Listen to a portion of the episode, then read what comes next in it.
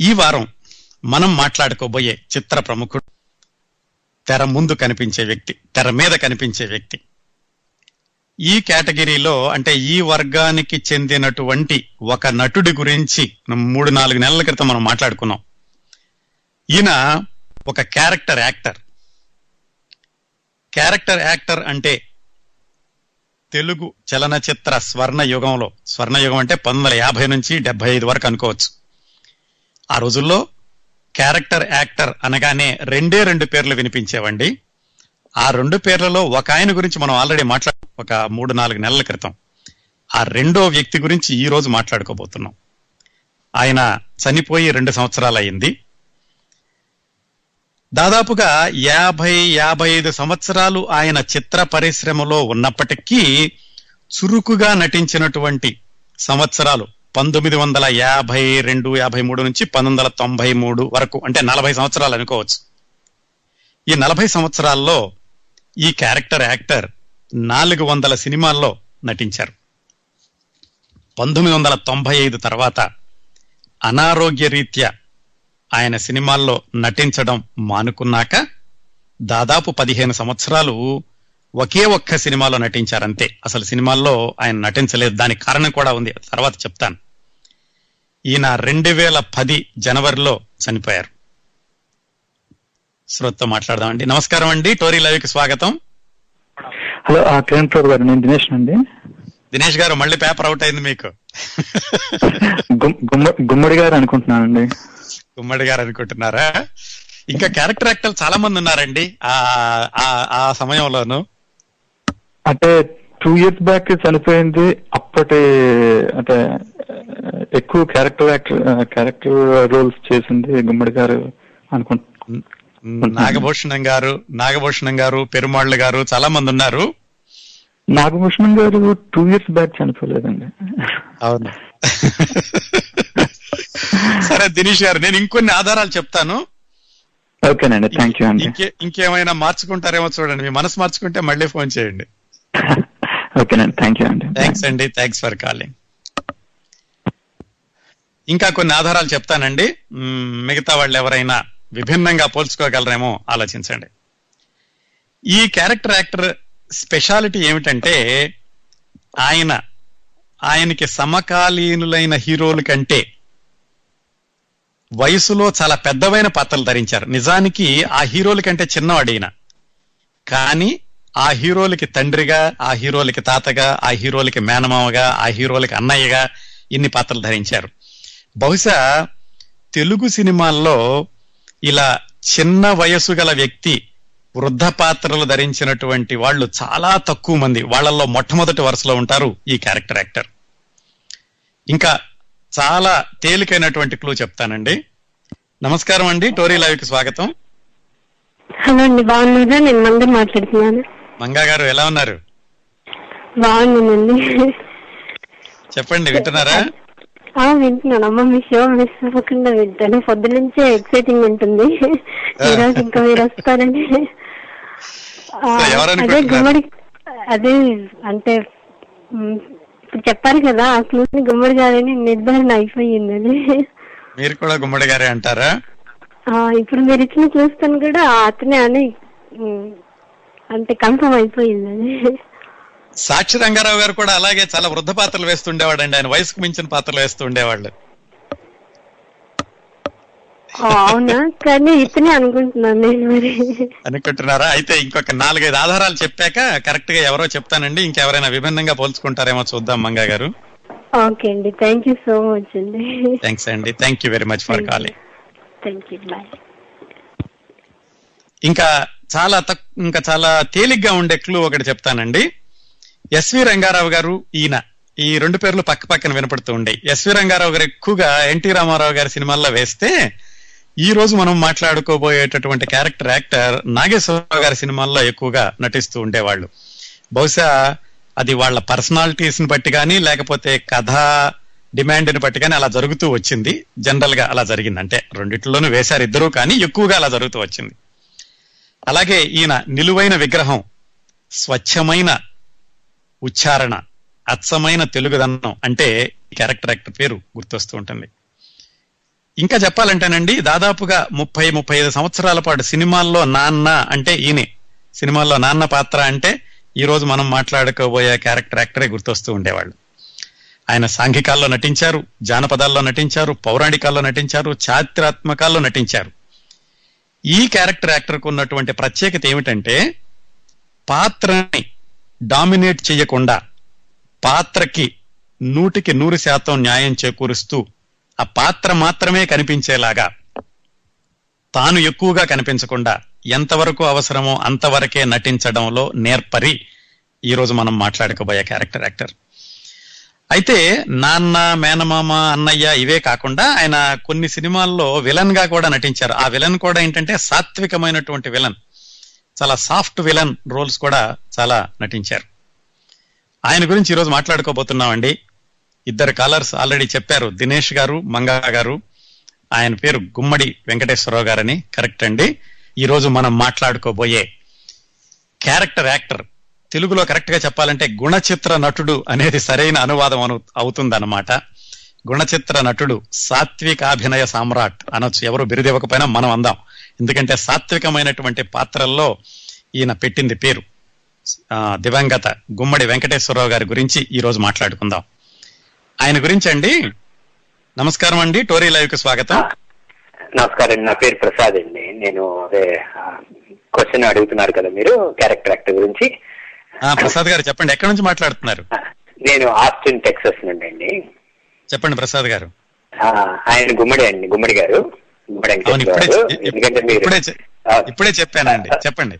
ఓ ఇలా నేను ట్రై చేస్తున్నా నెంబరు. ఇద్దరు కావాల్సి వచ్చారు తర్వాత నాకు వచ్చింది. మీరు పదిహేను ఏళ్ళ తర్వాత నటించారంటే పెళ్ళి పుస్తకంలో నటించారు ఆయన. ఆఫ్టర్ లాంగ్ గ్యాప్ నాకు గుర్తున్నంత వరకు.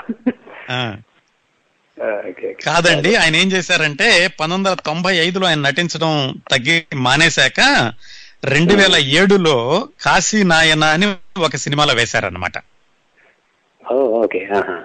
అఫ్ కోర్స్ పెళ్ళి పుస్తకం కూడా కరెక్టే కానీ పెళ్ళి పుస్తకానికి ముందు పదిహేను సంవత్సరాల గ్యాప్ లేదండి but that that that that is also good clue ఆయన పెళ్ళి పుస్తకంలో కూడా చాలా రోజుల తర్వాత నటించారు. చాలా గ్యాప్ వచ్చింది గుర్తులేగానంతో బట్ చాలా గ్యాప్ వచ్చినట్టు గుర్తు. అవును అవును అవును. ఆయన నేను పర్సనల్గా విజయవాడలో కలిసాను ఇద్దరు శంకరాభరణం ఆడియో క్యాసెట్ కోసం ఒకేసారి ఒకే షాప్లోకి వెళ్ళాం మేము. ఆ ఆయన క్యాసెట్ కొనుక్కోవడానికి వచ్చారా? నేను ఢిల్లీ వెళ్ళిపోతూ నా క్యాసెట్ ఆర్డర్ ఇచ్చాను అనమాట రికార్డ్ చేసి ఉంచమని నేను పిక్ చేసుకోవడానికి వెళ్తున్నా ఆయన వచ్చారు అప్పుడు. వస్తే అడిగితే క్యాసెట్ లేదని చెప్పాడు షాప్ అతను రెడీగా. లేదంటే. నా- క్యాసెట్ ప్లే చేస్తున్నాను టెస్ట్ చేస్తున్నాను ఢిల్లీ పట్టుకెళ్ళడానికి విజయవాడ నుండి. చేస్తే ఆయన విన్నారు లేదంటే అవేంటి అబద్ధం ఆడుతున్నావు ఉంది కదా నీ దగ్గర పాటలు వినిపిస్తున్నావు కదా అన్నాడు. అంటే చెప్పాడు మాట ఇలా ఫలానా ఆయన కోసం నేను చేశానండి. అంటే నాకు కావాలి నన్ను అడిగాడు. నాకేం లేదండి ఇవ్వడానికి నేను నైట్ ట్రైన్ క్యాచ్ చేసి వెళ్ళిపోవాలి నేను. అంటే అప్పుడు ఆ. షాప్ అతను మీరు స్వర్ణ హోటల్లో ఉంటున్నారు మేడం మీరు నేను గంటలో పంపిస్తానని షాప్ అతను పంపించాడు ఐ రిమెంబర్ దట్ ఆహా. Incident. Good good good memory అండి. థ్యాంక్ యూ సార్ గొప్ప యాక్టర్ నిజంగా ఆయన. ఆయన హీరో కూడా వచ్చినాయి కదా కొన్ని మనుషులు చేసిన మట్టి బొమ్మలు. అందులో నేను- నేను మనిషిని అని నేను మనిషి యా దట్స్ రైట్ నేను మనిషిని అనే హీరోలో ప్రధాన పాత్ర ధరించారండి అలాగే మా ఇంటి మహాలక్ష్మిలో కూడా ఆయన main character ఆయనదేనమాట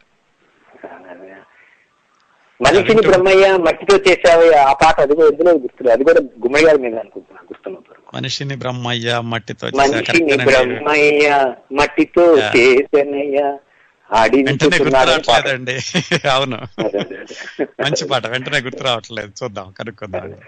thank you Prasad garu ఉండండి చాలా విశేషాలు చెప్పుకుందామండి.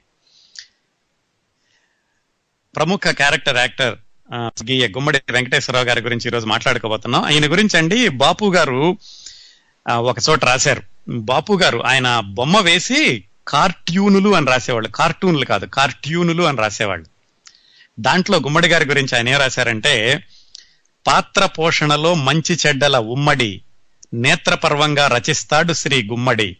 నానాటికి తానకు తానే వరవడి నటలో నటనలో దిద్దుకుంటున్నాడు ఒక కుమ్మడి అని రాశారు గుమ్మడి గారి గురించి. గుమ్మడి గారు పంతొమ్మిది వందల తొంభై ఐదులో చలనచిత్రాల్లో నటించడం మానుకున్నాక దానికి కారణం కూడా ఉంది తర్వాత చెప్తాను. ఆయన దాదాపు పది సంవత్సరాల క్రిందట తీపి గుర్తులు తేజు జ్ఞాపక చేదు జ్ఞాపకాలు అని ఆయన జీవితంలో జరిగినటువంటి ముఖ్యమైన సంఘటనలన్నింటినీ గ్రంథరూపం ఇచ్చారు. ఆ పుస్తకంలోని విశేషాల ఆధారంగా ఈనాటి కార్యక్రమం కూర్చడం జరుగుతోంది. అలాగే గుమ్మడి గారి బంధువులు గుమ్మడి గారి బంధువులు అలాగే గుమ్మడి గారి స్నేహితులు కూడా చాలా మంది అమెరికాలో ఉన్నారు. వారెవరైనా ఈ కార్యక్రమం వినడం తటస్థిస్తే గనక తప్పనిసరిగా మీరు కార్యక్రమంలోకి ఫోన్ చేసి గుమ్మడి గారితో మీకున్న అనుబంధాన్ని జ్ఞాపకాలని మీ స్నేహాల గుర్తుల్ని మిగతా శ్రోతలతో పంచుకోండి. గుమ్మడి గారి జీవితం మనం ఇంతకు ముందు చాలా మంది నటీ నటుల గురించి కళాకారుల గురించి మాట్లాడుకున్నట్టుగా విపరీతమైనటువంటి ఏమండి అప్ అండ్ డౌన్స్ లేకపోతే కష్టాలు కన్నీళ్ళు ఇలాంటి జీవితం కాదు. ఆయన ఏంటంటే నిండుగా గంభీరంగా ప్రవహించే గోదావరి లాంటిది ఆయన జీవితం ఆయన కెరీర్ కూడా. ఆయన నటించిన పాత్రలు కూడా అంతే నిండుగా గంభీరంగా ఉంటూ ఉండేవి. అయితే ఎంత గోదావరి అయినా కానీ మలుపులు తిరగాలి కదా. ఆయన జీవితంలోనూ ఆయన నటనా జీవితంలోనూ కూడా ఆసక్తికరమైన మలుపులు చాలా ఉన్నాయి. ఆ విశేషాలన్నీ ఈ రోజు తెలుసుకుందాం. మరి విశేషాల్లోకి వెళ్ళబోయే ముందు ఆయన మీద చిత్రీకరించబడినటువంటి అంతస్తులు సినిమా నుంచి ఈ పాట వినండి.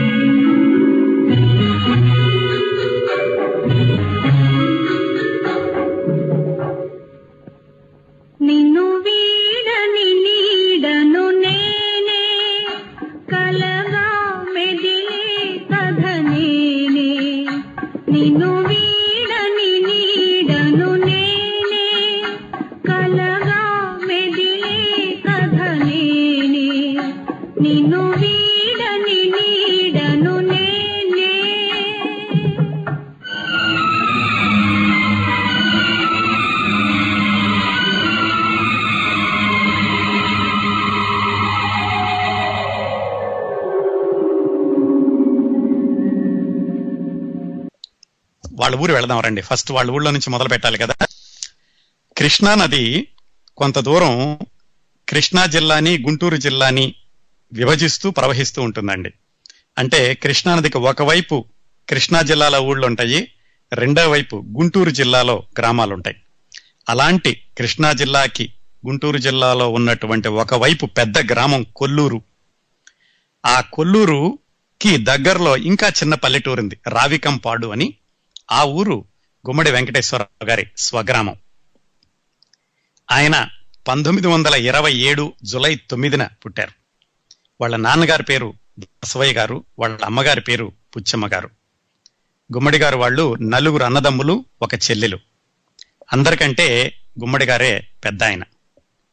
వాళ్ళ తాతగారు వాళ్ళ నాన్నగారు అందరిది కూడా ఉమ్మడి కుటుంబం. అసలు ఆ ఉమ్మడి కుటుంబం అన్న పేరుకి అర్థము అసలు ఎలా ఉండేదో కూడా ఈ తరానికే కాదు ఇంతకు ముందు తరానికి కూడా పెద్దగా తెలిసి ఉండదు మనం మాట్లాడుకుంటుంది ఎనభై సంవత్సరాల క్రిందటి సంగతి.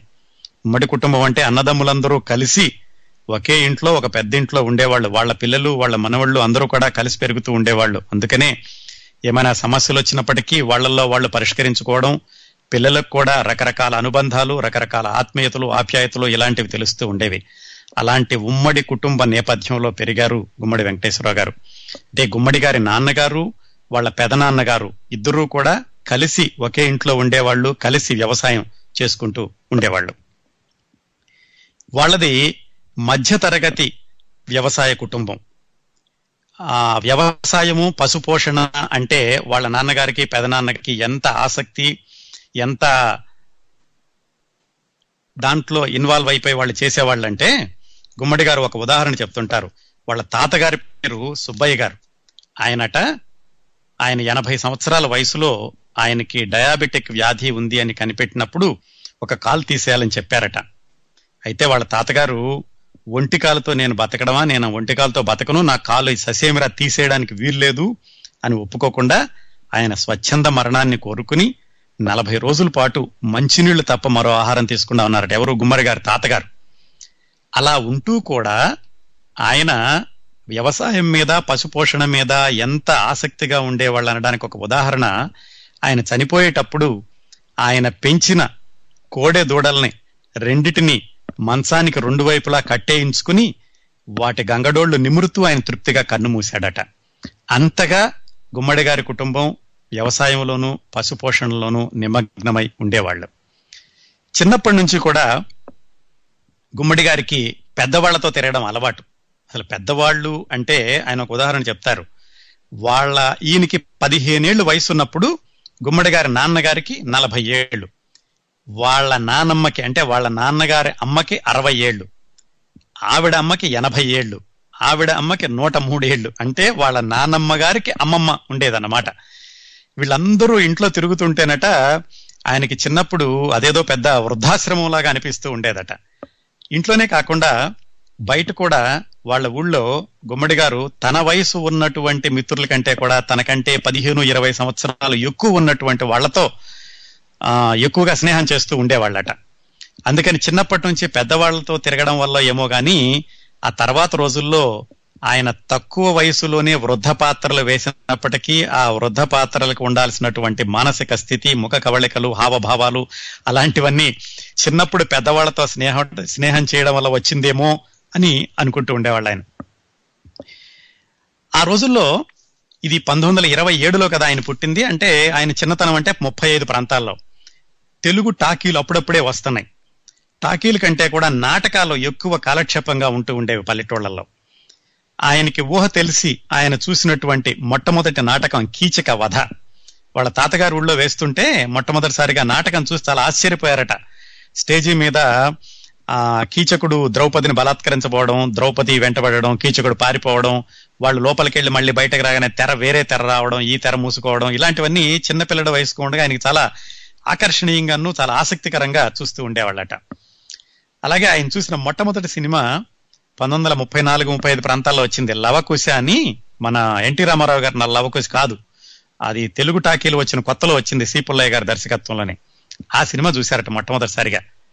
ఆ సినిమా చూసిన సందర్భాన్ని కూడా గుమ్మడి గారు ఎలా ఏం చెప్పారంటే ముందు వాళ్ళ తాతమ్మ గారు చూసొచ్చిందట. చూసొచ్చి ఆ ముసలావిడ ఆవిడకి ఎనభై సంవత్సరాల వయసు ఉంటుంది.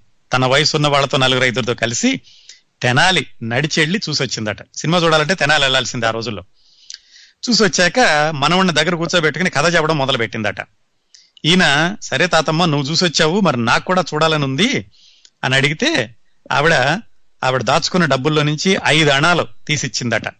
అణ అంటే చాలా మందికి తెలియదు పదహారు అణాలు కలిపితే ఒక రూపాయి అయ్యేదండి ఆ రోజుల్లో. ఐదు అణాలు అంటే చాలా ఎక్కువ డబ్బులు ఆ రోజుల్లో. ఐదు అణాలకి గుమ్మడి గారు చూసిన మొట్టమొదటి సినిమా అనుభవం ఏమిటంటే ఆ ఐదు అణాల్లో అణా కాని పెడితే వెళ్ళడానికి రైలు టికెట్ తిరిగి రావడానికి ఇంకో అణా కాని. తర్వాత సినిమా టికెట్ అణా కాని. ఇవన్నీ పోను ఇంకో అణా కానీ మిగులుతుంది. దాంట్లో ఇడ్లీ కాఫీ తాగేసి వచ్చారు. ఇంతగా ఐదు అణాల్లో వెళ్ళడం రావడం సినిమా టికెట్ దాంట్లోనే టిఫిన్ కాఫీ అన్నీ వచ్చేసినాయండి. ఆ విధంగా ఆయన చిన్న వయసులోనే తెనాలి వెళ్ళి మొట్టమొదటిసారిగా లవకుశ సినిమా చూసి వచ్చారు. ఒక శ్రోతతోటి మాట్లాడాక మిగతా విశేషాల్లోకి వెళదాం. నమస్కారం అండి. టోరీ లవికి స్వాగతం. నమస్కారం అండి. నా పేరు భారతి. భారతి గారు నమస్కారం అండి. ఎక్కడి నుంచి మాట్లాడుతున్నారు? నేను ఫ్లారిడా నుంచి కాల్ చేస్తున్నానండి. నేను గుమ్మడి గారి పెద్ద మనవరాలని వాళ్ళ పెద్ద. కూతుర్ని. పెద్ద అమ్మాయి గారి అమ్మాయి మీరు. Okay okay. Nice nice to hear your voice అండి. అందుకే అన్నాను గుమ్మడి గారి బంధువులు స్నేహితులు చాలా మంది ఉన్నారు ఎవరైనా కాల్ చేయండి అండి. చాలా సంతోషం అండి. చెప్పండి. మీరు తాతగారి వ్యవసాయం ఇంట్రెస్ట్ గురించి చెప్తున్నారు కదా అదే దాని గురించి చెప్దామని కాల్ చేశాను. ఆ రోజుల్లో నేను పుట్టింది లైట్ సిక్స్టీస్ అండి. నాకు గుర్తుండి ఆ రోజుల్లో మెడ్రాస్లో ఇంట్లో ఆవుల్ని పెంచింది మా తాతగారి నండి ఇంట్లో ఆవులు ఉండేవి ఇంట్లో ఆవు పాలు ఉండేది రోజు పొద్దున్నే వెళ్ళి పాలు పితికి ఇంట్లోకి తీసుకొచ్చేవాళ్ళు. వేరే ఎవరిని కూడా చేయనిచ్చేవాళ్ళు కాదనమాట మేత అది వేరే పని వాళ్ళు వేసేవాళ్ళు కానీ పాలు పితకటం వరకు తాతగారే చేసేవాళ్ళు. మేము బాగా చిన్నపిల్లలం అప్పుడు. నాకు గుర్తుండి చాలా రోజులు ఉండేదండి ఆవు. ఇంట్లో ఆహా. ఆవు పేడతో పిడకలు అది చేయడం అమ్మమ్మ ఆ, ఆవు పాలు ఇంట్లో వాడడం అది చాలా కామన్ అన్నమాట. మేము వేరే ఊళ్ళో ఉండేవాళ్ళం. సమ్మర్ టైం కి సెలవులకి వెళ్ళేవాళ్ళం. వెళ్ళినప్పుడు మమ్మల్ని అందరినీ ప్రొడక్షన్ లైన్ లాగా నుంచోబెట్టి మా అమ్మమ్మ గారు అందరికి పొద్దున్నే నూనె రాసి తల స్నానాలు చేయించి చాలా పల్లెటూరులో పెంచినట్టే పెంచారండి మెడ్రాస్లో కూడా మమ్మల్ని. అది. అది దాని గురించి చెప్దామని చెప్పి మీకు కాల్ చేశాను. చాలా మధురమైన అనుభవం. చిట్ట చివరిసారి ఎప్పుడు చూశారు మీ తాతగారిని? చనిపోయే ముందు టూ ఇయర్స్ ముందు చూసానండి. అప్పుడు ఇక్కడికి వచ్చారు. తానాకి లైఫ్ టైమ్ అచీవ్మెంట్ అవార్డు తీసుకోవడానికని వచ్చారు. అవును టూ థౌజండ్ సెవెన్లో. టూ ఇయర్స్ ముందో త్రీ ఇయర్స్ ముందో నాకు గుర్తులేదండి. త్రీ ఇయర్స్ ముందు అనుకుంటే వాషింగ్టన్ డీసీ వచ్చారు. అవును త్రీ ఇయర్స్ ముందు టూ థౌజండ్ సెవెన్లో వచ్చారండి. అవునండి. ఆయన ఆయన. ఎప్పుడు కూడా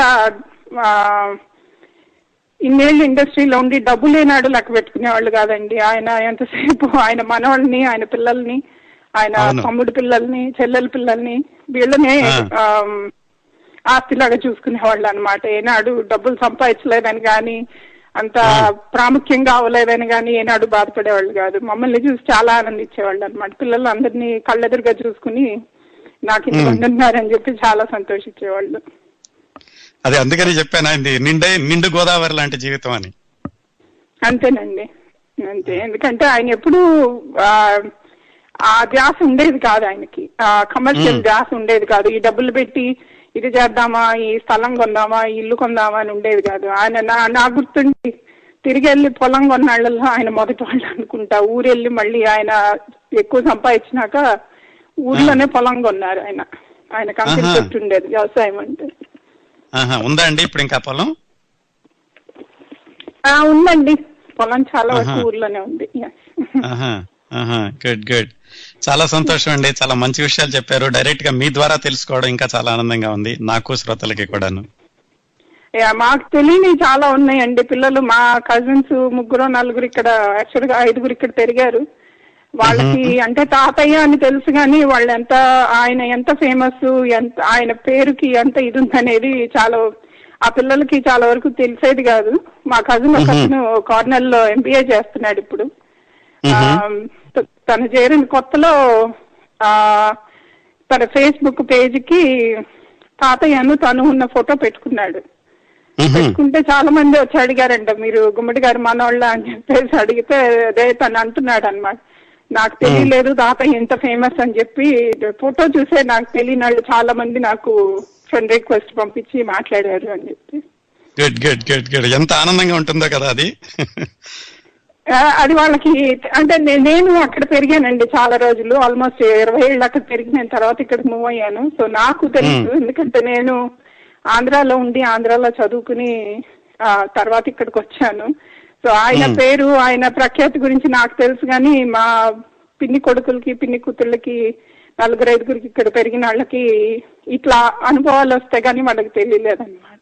అవును అవును అవును. హోప్ వాళ్ళంతా వింటున్నారని ఆశిద్దాం. ఐ హోప్ సో టు అండి. నాకు తెలిసిన విశేషాలు చెప్పడానికి ప్రయత్నిస్తానండి. ఎక్కడైనా పొరపాటు దొరికితే క్షమించి మీరు మళ్ళీ ఫోన్ చేసి కరెక్ట్ చేయండి. అయ్యో మాకంటే మీకే ఎక్కువ తెలుసు థ్యాంక్స్ అండి. Thanks for doing this thanks for doing Thanks, this program అండి. టూ ఇయర్స్ అయిపోయినాక కూడా ఆయన పోయినాక గుర్తుపెట్టుకుని చేస్తున్నారు. చాలా అయ్యో థ్యాంక్స్ మహానటుడండి. ఆయన గుర్తుంచుకోవాలండి. తెలుగు చలనచిత్ర పరిశ్రమ అనేది ఉన్నంత కాలం గుమ్మడి గారి పేరు అలా గుర్తుంటుంటుంది అందరికీను. చాలా థ్యాంక్స్ అండి. వింటూ ఉండండి. నమస్కారం అండి. గుమ్మడి గారి ప్రాథమిక విద్యాభ్యాసం వాళ్ళ ఊళ్ళో అయ్యాక హై స్కూల్కి వాళ్ళ ఊరు దగ్గరలో ఉన్న కొల్లూరు వెళ్ళారు. చెప్పాను కదా ఇందాక కృష్ణా నదికి ఒకవైపు గుంటూరు జిల్లా గ్రామాలు ఇంకో వైపు కృష్ణా జిల్లా గ్రామాలు ఉంటాయని కొల్లూరులో చదువుకున్నారు హై స్కూల్. ఆ కొల్లూరుకి మూడు మైళ్ళ దూరం అట్టండి.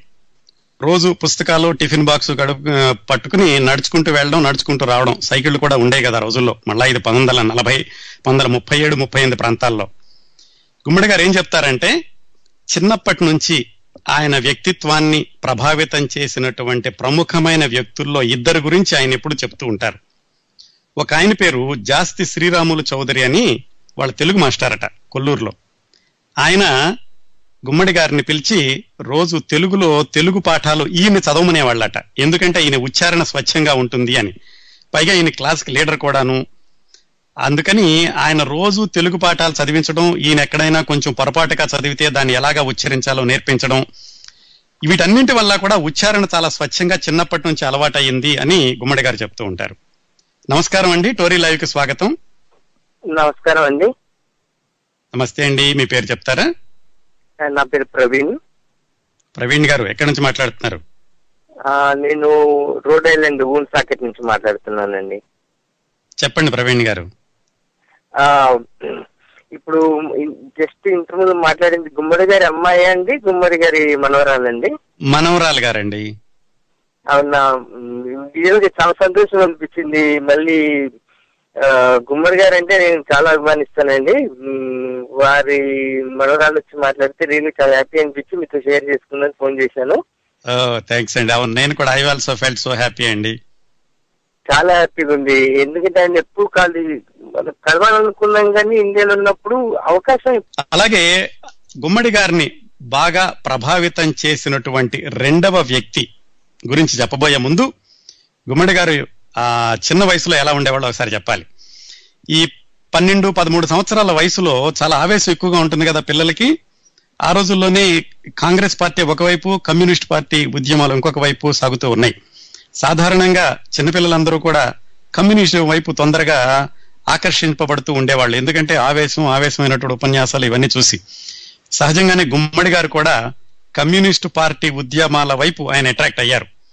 ఆ కమ్యూనిస్ట్ ఉపన్యాసాలు విని వాళ్ళ లీడర్స్ తోటి తిరిగి ఆయన ఏంటంటే దేవుడు లేడు అని ఒక పుస్తకం తెచ్చి ఇంట్లో పెట్టుకున్నారట. వాళ్ళ నాన్నగారు చూసి ఈ కుర్రవాడు దోవ తప్పుతున్నాడని ఒకసారి ఈయనకి దేహశుద్ధి కూడా చేశారట. ఆ సమయంలో వాళ్ళ ఊళ్ళో దొడ్డపనేని బుచ్చిరామయ్య గారని ఆ ఊరు మున్సబు ఆయన ఉండేవాడు ఆయనకి తెలిసింది ఈ కుర్రాడు కమ్యూనిస్టు ఉద్యమాల వైపు వెళుతున్నాడు దేవుడు లేడు అని పుస్తకాలు తెచ్చుకుని చదువుతున్నాడు అని ఆ దొడ్డపనేని బుచ్చిరామయ్య గారికి ఆ ఊళ్ళో ఎంత పేరు ఉండేదంటే ఆయన్ని అపర గాంధీ అని పిలుస్తూ ఉండేవాళ్ళటండి. ఆయన్ని ఆ ఊళ్ళో వాళ్ళు ఎంతగా గౌరవించేవాళ్ళంటే ఆ ఆయన బ్రతికినంత కాలం ఆ ఊళ్ళోకి పోలీసు అన్నవాడు అడుగు పెట్టలేదు. దొంగతనాలు జరిగేది కాదు. ఒకవేళ పొరపాటున ఎవరైనా దొంగతనం చేసినా మర్నాడు పొద్దున్నే వచ్చి బుచ్చిరామయ్య గారికి అవి ఇచ్చేసేసి ఆయనకి దండం పెట్టి వెళ్ళేవాళ్ళట. అంతగా ఆయన ఊరిని ప్రభావితం చేసేవాడు. గాంధీ సిద్ధాంతాలను నమ్మి గాంధీ సిద్ధాంతాలను ప్రచారం చేస్తూ ఉండేవాడు. ఆయనకి తెలిసింది ఈ గుమ్మడి వెంకటేశ్వరరావు కుర్రాడు కమ్యూనిస్టుల వెంట తిరుగుతున్నాడని ఒక రోజు గుమ్మడి గారిని తీసుకుని ఊరి బయటికి తీసుకెళ్ళి చాలా పెద్దవాడు. గుమ్మడికి అప్పుడు పన్నెండు పదమూడు సంవత్సరాలు ఉంటే ఈయన చాలా పెద్దవాడు. అన్నీ ఆయనకు వివరంగా చెప్పారట. గాంధీ సిద్ధాంతాల్లో ఉన్నటువంటి గొప్పతనం ఏమిటి? గాంధీ గారు ఏం చేస్తున్నారు?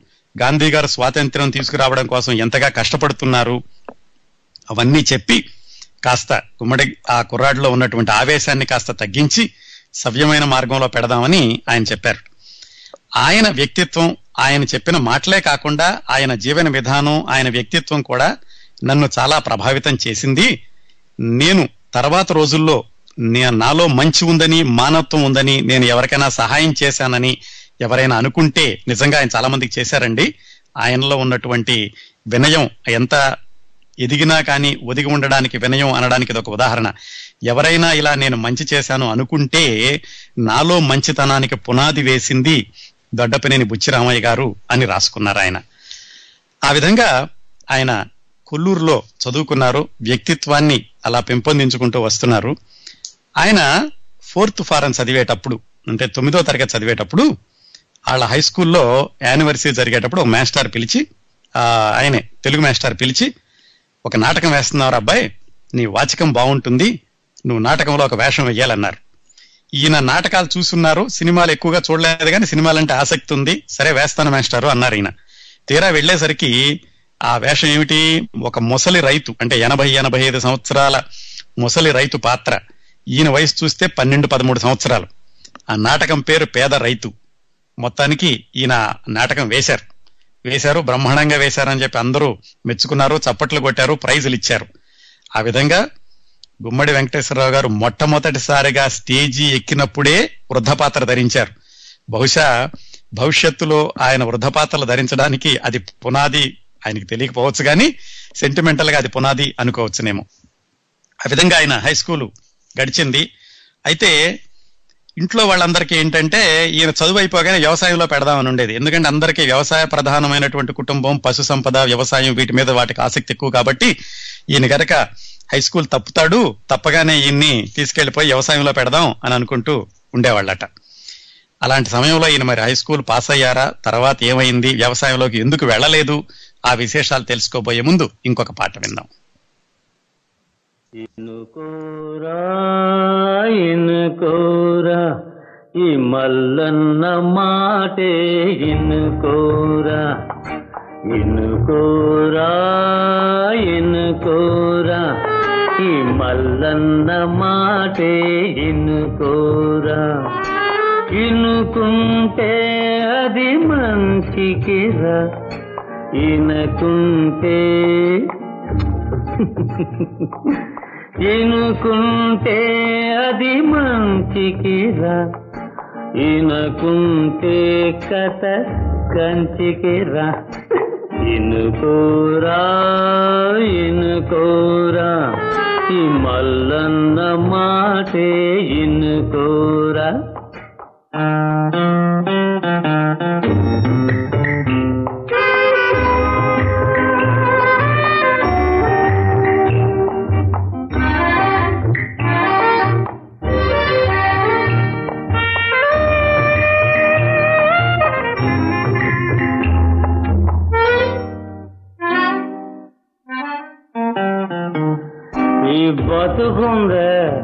మా చెడ్డ బరు మోసం ఒక్కటే చాలా తేలిక. నిజముందేది ఎంతో కరు నిజముందేది ఎంతో కరు దానిని దాచు పొదుపుగా వాడు. అవును నిజం. ఇనుకోరా ఇనుకోరా ఈ మల్లన్న మాటే ఇనుకోరా.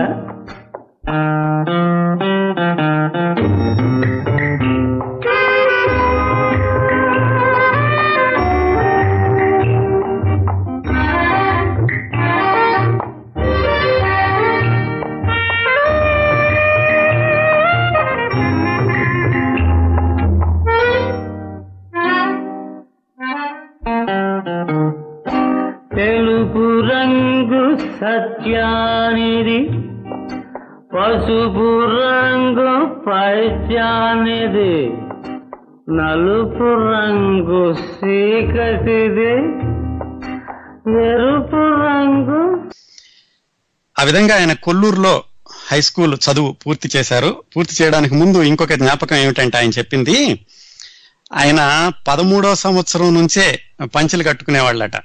ప్యాంట్లు అంటే నిక్కర్ల నుంచి సరాసరి పంచెలు కట్టుకున్నారు ఆయన. ప్యాంట్లు ఎప్పుడు వేసుకోలేదు. మనిషి చూస్తేనేమో కమ్యూనిస్ట్ భావాలు ఉండేవి.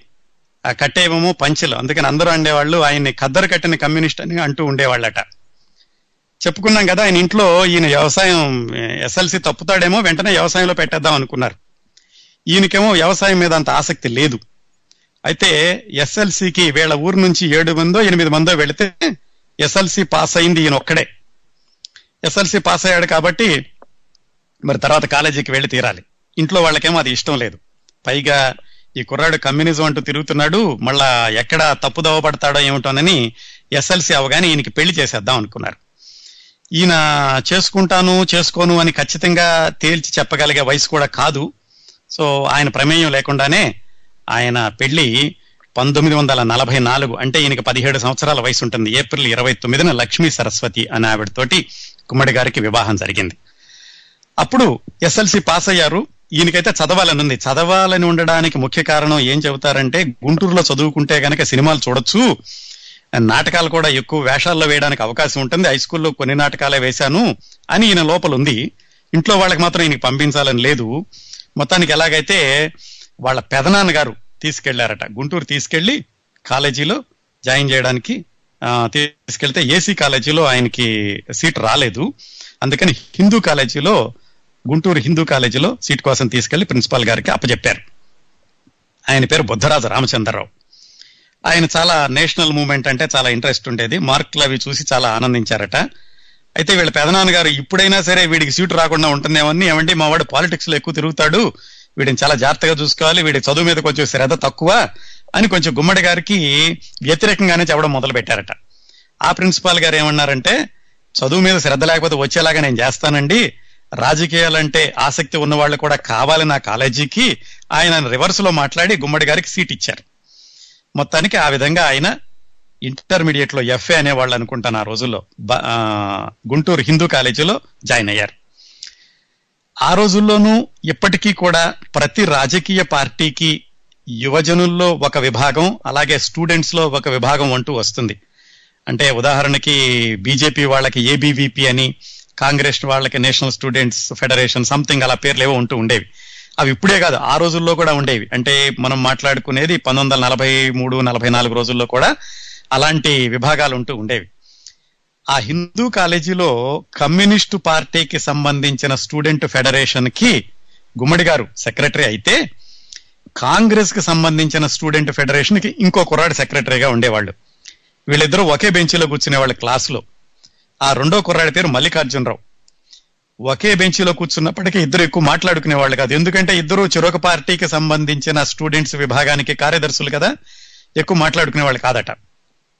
అయితే ఆ రెండో కుర్రాడు ఒకరోజు హఠాత్తుగా ఉన్నట్టుండి ఒక వారం రోజులు కాలేజీకి రాలేదు. ఒక వారం రోజులు పది రోజుల తర్వాత మళ్ళీ వెనక్కి వచ్చాక ఏం మల్లికార్జునరావు ఎక్కడికి వెళ్ళావని ఎవరో అడుగుతుంటే గుమ్మడి గారు విన్నారట.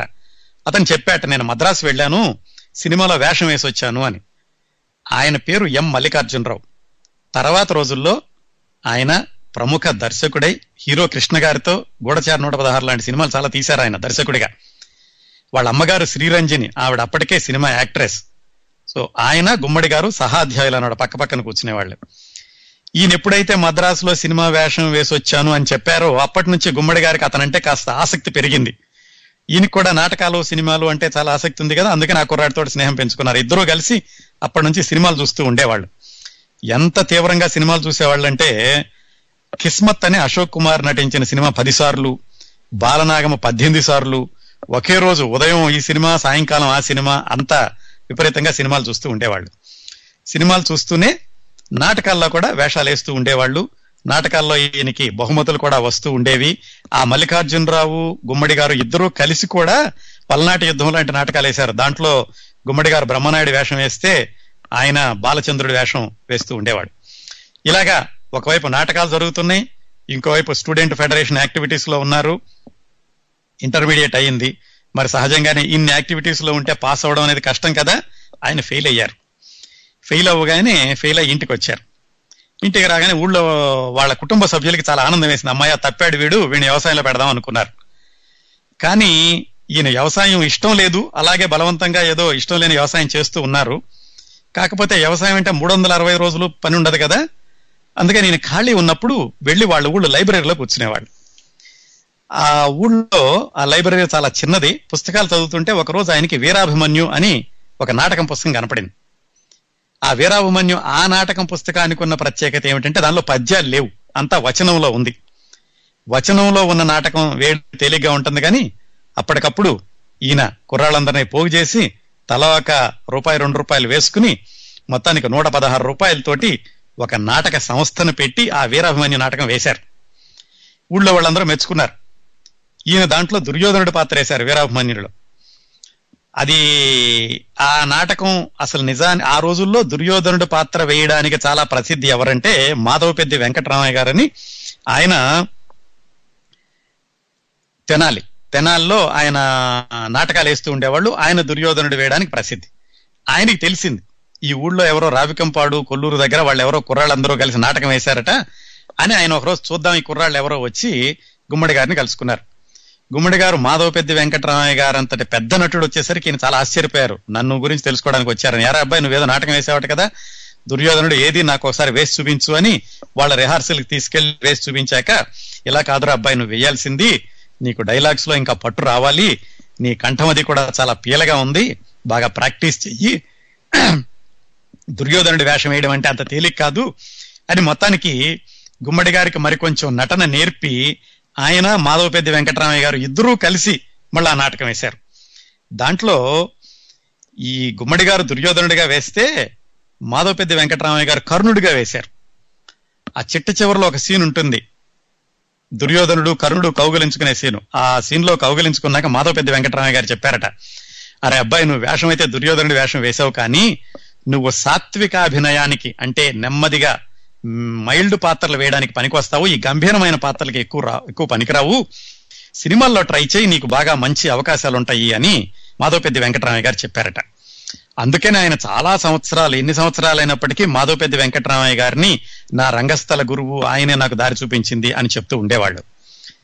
ఆ రోజుల్లోనే ఇంకొక విచిత్రమైన సంఘటన ఏమిటంటే గుబ్బడి గారు తెనాలికి దగ్గరలో మండూరు అని ఒక ఊరు ఉంది.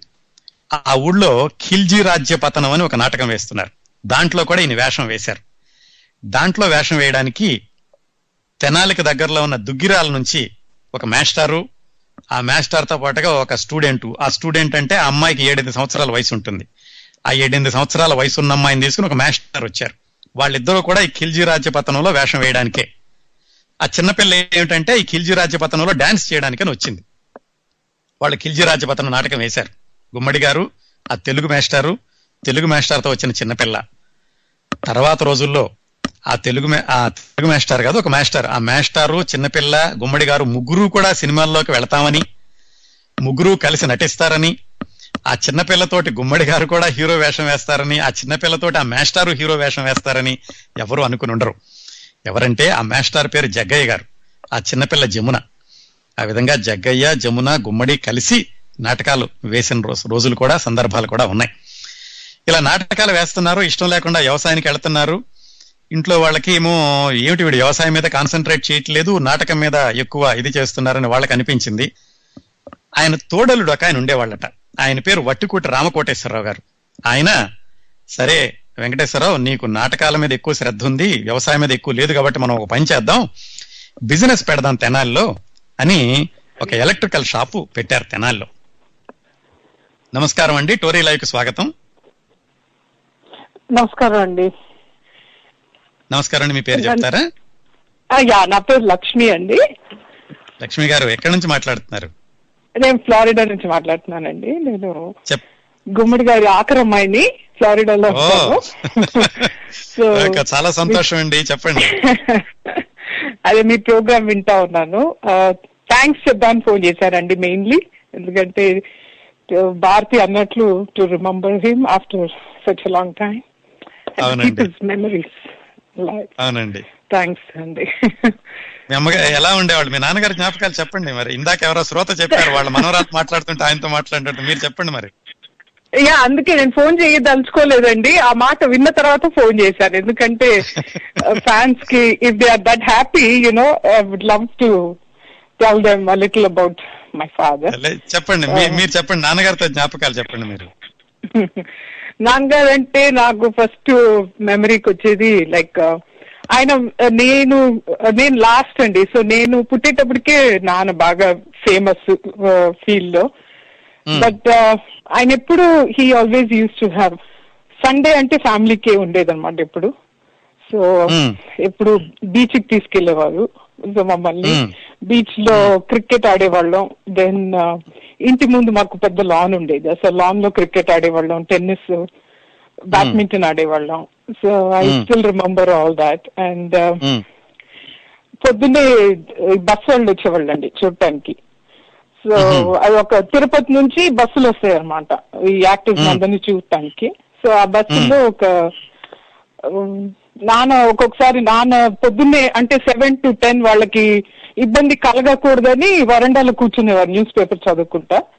సో వాళ్ళు వచ్చి చూసి వెళ్ళిపోయారు కొన్ని రోజులు వాళ్ళు వచ్చి నాన్ని చూసి నాన్నే అడిగేవారు అనమాట గుమ్మడి గారు ఉన్నారండి ఇంట్లో. అంటే they never thought that you know he would be. Sitting outside. Yeah and is so simple అంటే వై ఐమ్ టెలింగ్ ఇస్ ఆయన ఎంత సింపుల్ చెప్పడానికి he never use to have. All these car గురించి ఆయన చెప్పండి. చదువు అండి అంటే యాక్చువల్గా నాన్న అదే మీరు చెప్పినట్లు హీ వాజ్ అ వెరీ ఒక రోజు గుర్తుంది నాన్న ఫ్రెండ్ ఒక ఆయన వచ్చారు. వచ్చి ఫోటో మా ఫ్యామిలీ ఫోటో ఉండేదన్నమాట ఫ్యామిలీ రూమ్లో. అది చూసి అన్నారు మీ ఇల్లు ఎప్పుడు చూసినా కలకల్లాడుతూ ఉంటుందండి అని అన్నారు అనమాట నాన్నతో. అంటే నాన్న అన్నారు అందరు ఆడపిల్లలు కదండి మరి అందుకని సో సో ఆయన ఎక్కువ స్టడీస్ మీద ఎక్కువ ఫోకస్ చేసేవారు కాదు. ఐ డోంట్ నో వై అంటే ఆయన ఎప్పుడు అనేవారు మమ్మల్ని ఆడపిల్లల్ని అసలు ఎప్పుడు తిట్టేవారు కాదు. వాళ్ళు ఒకళ్ళ ఇంటికి వెళ్ళేవాళ్ళు అందుకని మమ్మల్ని చాలా గారం చేసేవాళ్ళు అనమాట ఐదుగురు నన్ను మాత్రం అవునండి అవును. Ah, నన్ను మాత్రం I think you know they to mature as we grow right because they were very young ఆయనకి ఎంత పద్దెనిమిది పిల్లలు when he had his first child so నేను పుట్టేటప్పటికే probably he matured and he knew the world more so నన్ను మాత్రం తీసుకెళ్ళి కాలేజీకి తీసుకెళ్ళి నా మాస్టర్స్ అప్లికేషన్ ఆయన చేతులతోనే అప్లై చేయించి నా చేత. He was very particular that I should study. I don't know why, but he always made sure అనమాట నాకు ఇంకా Oh. గుర్తు నన్ను కాలేజ్ తీసుకెళ్ళి నా మాస్టర్స్ అప్లికేషన్ ఫిల్ చేయించి ఆఫీస్లో సబ్మిట్ చేయించి తీసుకొచ్చారు నన్ను. So, ఆ. మీరు చివరిసారిగా ఎప్పుడు చూశారు నాన్నగారిని?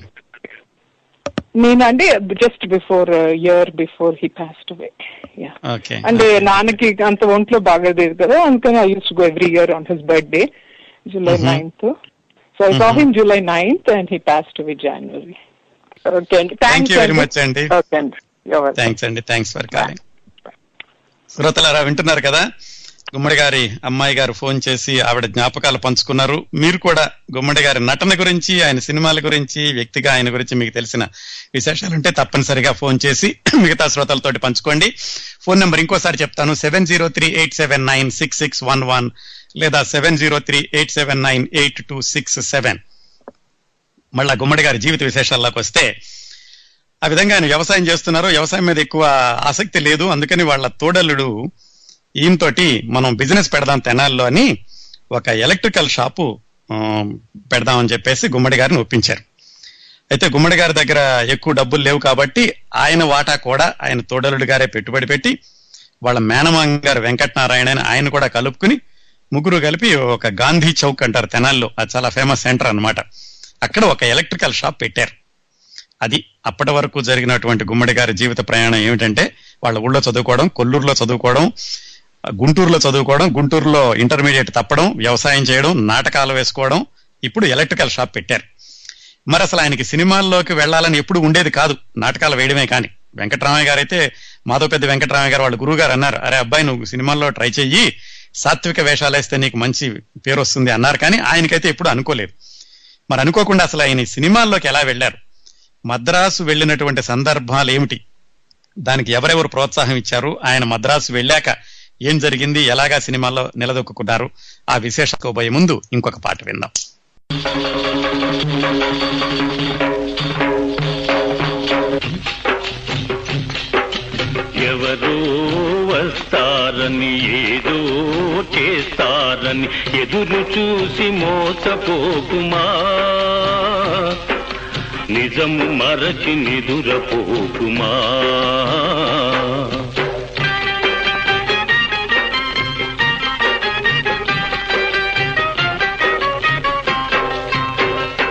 బడులే లేని పల్లెటూళ్ళలో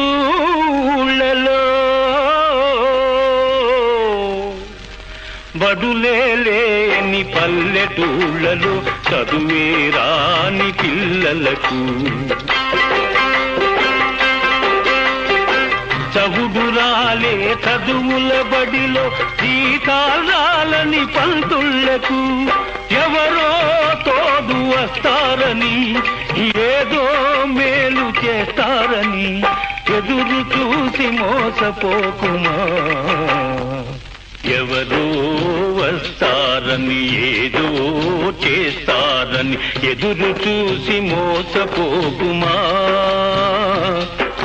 నిజం మరచి నిదురపోకుమా?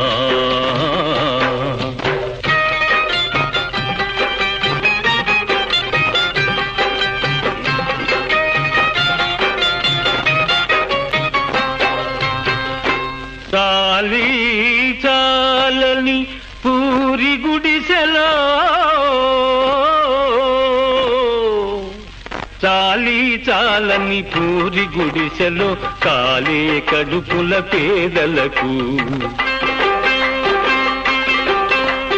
మందులు లేని ఆసుపత్రిలో పడిగాపులు పడు రోగులకు. ఎవరో తోడు వస్తారని ఏదో మేలు చేస్తారని ఎదురు చూసి మోసపోకుమా. ఎవరో వస్తారని ఏదో చేస్తారని ఎదురు చూసి మోసపోకుమా? నిజం మరచి నిదురపోకుమా?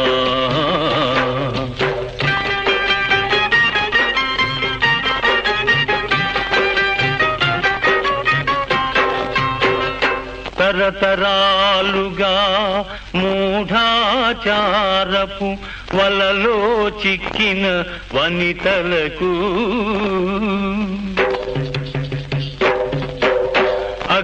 అజ్ఞానానికి అన్యాయానికి బలి అయిపోయిన పడతులకు ఎవరో తోడు వస్తారని ఏదో మేలు చేస్తారని ఎదురు చూసి మోసపోకుమా. లో ఆంధ్ర రేడియోస్ అండ్ ఎలక్ట్రికల్స్ అని షాప్ పెట్టారు. షాప్ అయితే పెట్టారు కానీ ఈయన యాక్టివిటీస్ అన్ని ఎప్పుడు నాటకాల మీదే ఉంటూ ఉండేవి. అందుకని ఈ నాటకాల్లో ఆల్రెడీ వేషాలు వేస్తున్నారు కదా నాటకాల్లో వేషాలు వేసేవాళ్ళు నాటకాలకు సంబంధించిన వాళ్ళు నటీనటులు రచయితలు వీళ్ళందరూ ఎక్కువగా రావడం వీళ్ళ షాపులో కూర్చోవడం సాయంకాలం పూట కాలక్షేపం చేయడం వచ్చిన వాళ్ళందరికీ కాఫీలు టిఫిన్లు ఇలాగా వ్యాపారం సరదాగా సాగుతోందే కానీ పెద్ద లాభాల్లో ఏమీ వెళ్ళడం లేదు. ఈయన ఖర్చులకే ఎక్కువ అయిపోవడం మొదలుపెట్టింది. ఆ మాధవపెద్ద వెంకటరామయ్య గారు ఈయన గురువు గారు ఆయన కూడా రోజు వచ్చి వీళ్ళ షాప్లో కూర్చునేవాళ్ళు. వీళ్ళందరూ ఏంటంటే పెద్ద పెద్ద వాళ్ళందరూ వచ్చి షాప్లో కూర్చుంటేనే చాలా పెద్ద హోదాగా భావిస్తూ ఉండేవాళ్ళు. అంతేకాని బిజినెస్ అవుతుందా లాభాలు వస్తున్నాయని ఎక్కువగా పట్టించుకునే వాళ్ళు కాదట. అలా జరుగుతున్న రోజుల్లో ఒక రోజు వీళ్ళ షాపుకి చక్రపాణి గారు వచ్చారు. చక్రపాణి గారు అంటే మనం చెప్పుకుందాం. నాలుగైదు నెలల క్రితం ఆయన గురించి చాలా సమగ్రంగా. ఏది విజయ ప్రొడక్షన్స్లో నాగిరెడ్డి గారితో పాటుగా సహ నిర్మాత ఆయన కూడా తెనాల నుంచే వెళ్ళారు అని. ఆయన ఆ రోజు తెనాలు వచ్చారు మద్రాసు నుంచి. ఎందుకంటే విజయ ప్రొడక్షన్స్ మొదలు పెడుతున్నారు. దాంట్లో ఆయన భాగస్థుడిగా చేరడానికని ఊళ్ళో ఏదో పొలం ఉంటే అది అమ్మేసి ఆ డబ్బులు తీసుకెళ్దామని తెనాలు వచ్చారు. అక్కడ ఈదర లక్ష్మీనారాయణ అని ఆయన ఫ్రెండ్ ఒక ఆయన ఉండేవాళ్ళు. ఆయన చక్రపాణి గారిని ఈ ఆంధ్ర రేడియోస్ అండ్ ఎలక్ట్రికల్స్ తీసుకొచ్చారు. తీసుకొచ్చి ఇక్కడ నాటకాల వాళ్ళందరూ ఎక్కువ కూర్చుంటూ ఉంటారు కదా వాళ్ళకి గుమ్మడి గారిని పరిచయం చేశారు. ఈ కుర్రాడే మనాడే ఇట్లా నాటకాలు వేస్తున్నాడు ఇతనికి ఏమైనా సినిమాల్లో వేషాలు ఉంటే బాగుంటుంది అని చెప్పకుండా చెప్పారు చక్రపాణి గారు. చక్రపాణి గారు సరే నాయనా మనవాడు తనవాడు ఇలాంటి ఏం పనికిరావు సినిమాల్లోనూ. అతనికి కనుక ప్రతిభ ఉంటే సినిమాల్లో ఉంటాడు అయినా ఎందుకు చక్కగా బిజినెస్ చేసుకుంటున్నాడు? ఏదో అంతో ఇంతో ఆస్తి ఉందంటున్నావు కదా కుర్రవాడిని అనవసరంగా చెడగొట్టడం ఎందుకు? సినిమాలు ఏమొద్దు శుభ్రంగా నువ్వు బిజినెస్ చేసుకో అని ఆయన నిరుత్సాహపరిచి ఆయన వెళ్ళిపోయారు. ఈయనకైతే ఉంది వాళ్ళ గురువు గారు చెప్పారు నాటకాల్లోకి వెళ్తే పైకి వస్తావని. వాళ్ళ తోడల్లు గారికి ఎక్కువగా ఇంట్రెస్ట్ ఉండేదట. ఈయనకంటే కూడా రామకోటేశ్వరరావు అన్న ఆయనకి ఈయన ఎలాగైనా సినిమాల్లోకి పంపించాలి సినిమాల్లో పేరు తెచ్చుకునేలాగా చేయాలని ఆయనకి ఎక్కువ ఉత్సాహంగా ఉండేదట. ఇలా ఉంటూ ఉండగా ఇంకొకసారి వీళ్ళ షాపుకి మద్రాసు నుంచి వచ్చిన ఒక సినిమా వ్యక్తి వచ్చాడు. ఆయన పేరు డిఎల్ నారాయణ. డిఎల్ నారాయణ అంటే తర్వాత రోజుల్లో ఆయన దేవదాసు సినిమా తీశారు. ఆయన తెనాలి ఎందుకు వచ్చాడంటే ఆ రోజుల్లో రెండు సినిమాలు తయారవుతున్నాయి. లక్ష్మ కథ శ్రీ లక్ష్మ కథ. ఒకదానికోటి పోటీగా. ఇది మన కురుక్షేత్రం దానవేర సూరకర్ణ తయారైనట్టుగా. అందులో శ్రీలక్ష్మ కథ సినిమాలో ఒక ఆ గయ్యాళి పాత్ర కోసమని శేషుమాంబ అని ఒక ఆవిడ తెనాల్లో ఉంటే నటీమణి ఆవిడని బుక్ చేసుకోవడానికని ఈ డిఎల్ నారాయణ తెనాలి వచ్చారు వచ్చినప్పుడు ఆ శేషుమాంబ గారి భర్త ఆయన ఈ గుమ్మడి వెంకటేశ్వరరావు గారు వేసిన నాటకాలు ఆల్రెడీ చూశారు. ఆయన ఈ డిఎల్ నారాయణని తీసుకొచ్చి ఇలా నాటకాలు వేసే కుర్రాడు ఉన్నాడు తెనాల్లో బాగా నాటకాలు వేస్తాడు ఒకసారి చూద్దరుగాని రండి మీ సినిమాల్లోకి ఏమైనా పనికొస్తాడేమోనని ఆయన డిఎల్ నారాయణ గారిని వీళ్ళ ఎలక్ట్రికల్ షాపు తీసుకొచ్చారు. చూసి డిఎల్ నారాయణ గారు కుర్రాడు బాగానే ఉన్నాడు నాటకాలు ఏమేమి వేసావని అడిగారు. అడిగాక సరే నీ ఫోటోలు ఇవ్వు. మా శ్రీలక్ష్మ కథలోనే హీరోయిన్కి అన్న పాత్ర ఒకటి ఉంది. దానికి ఏమన్నా సరిపోతాయేమో చూస్తాను. ఫోటోలు ఇవ్వని ఫోటోలు తీసుకెళ్ళారు. ఫోటోలు అయితే తీసుకెళ్ళారు. గుమ్మడి గారికి అయితే దాని మీద పెద్ద ఆశయం పెట్టుకోలేదు కానీ వాళ్ళ తోడరుళ్ళు గారు వేషం వస్తుంది తొందరగా వెళ్తాడని ఆయన ఉత్సాహంగా ఉన్నారు. కొన్ని రోజుల తర్వాత ఆయన ఉత్తరం రాశారు. అయ్యా నేను నిన్ను పెట్టుకోవడానికి కుదరట్లేదు. ఆ పాత్రకి కోన ప్రభాకర్ రావు అని తర్వాత ఆయన పాలిటిక్స్లో కూడా వచ్చారు. ఆయన బుక్ చేసేసాము. నీకు అవకాశం ఇవ్వలేకపోయినందుకు చాలా చింతిస్తున్నాము. తర్వాత ఎప్పుడైనా అవకాశం వస్తే చెప్తానులే అని రాశారు.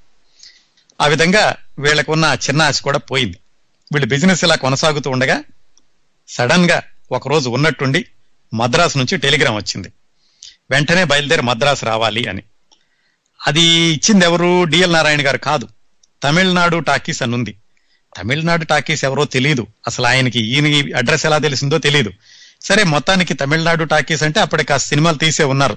కానీ పర్వాలేదు వీళ్ళేమి అల్లాటప్ప కంపెనీ కాదు సినిమాలు తీస్తున్న వాళ్ళేనని మొత్తానికి ఈయన మద్రాసు వెళ్ళడానికి నిశ్చయించుకున్నారు.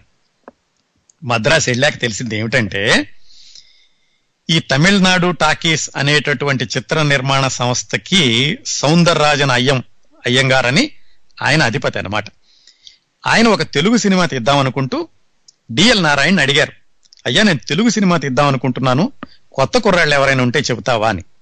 అప్పటికి ఆయన జేబులో గుమ్మడి గారి ఫోటోలు ఉన్నాయి.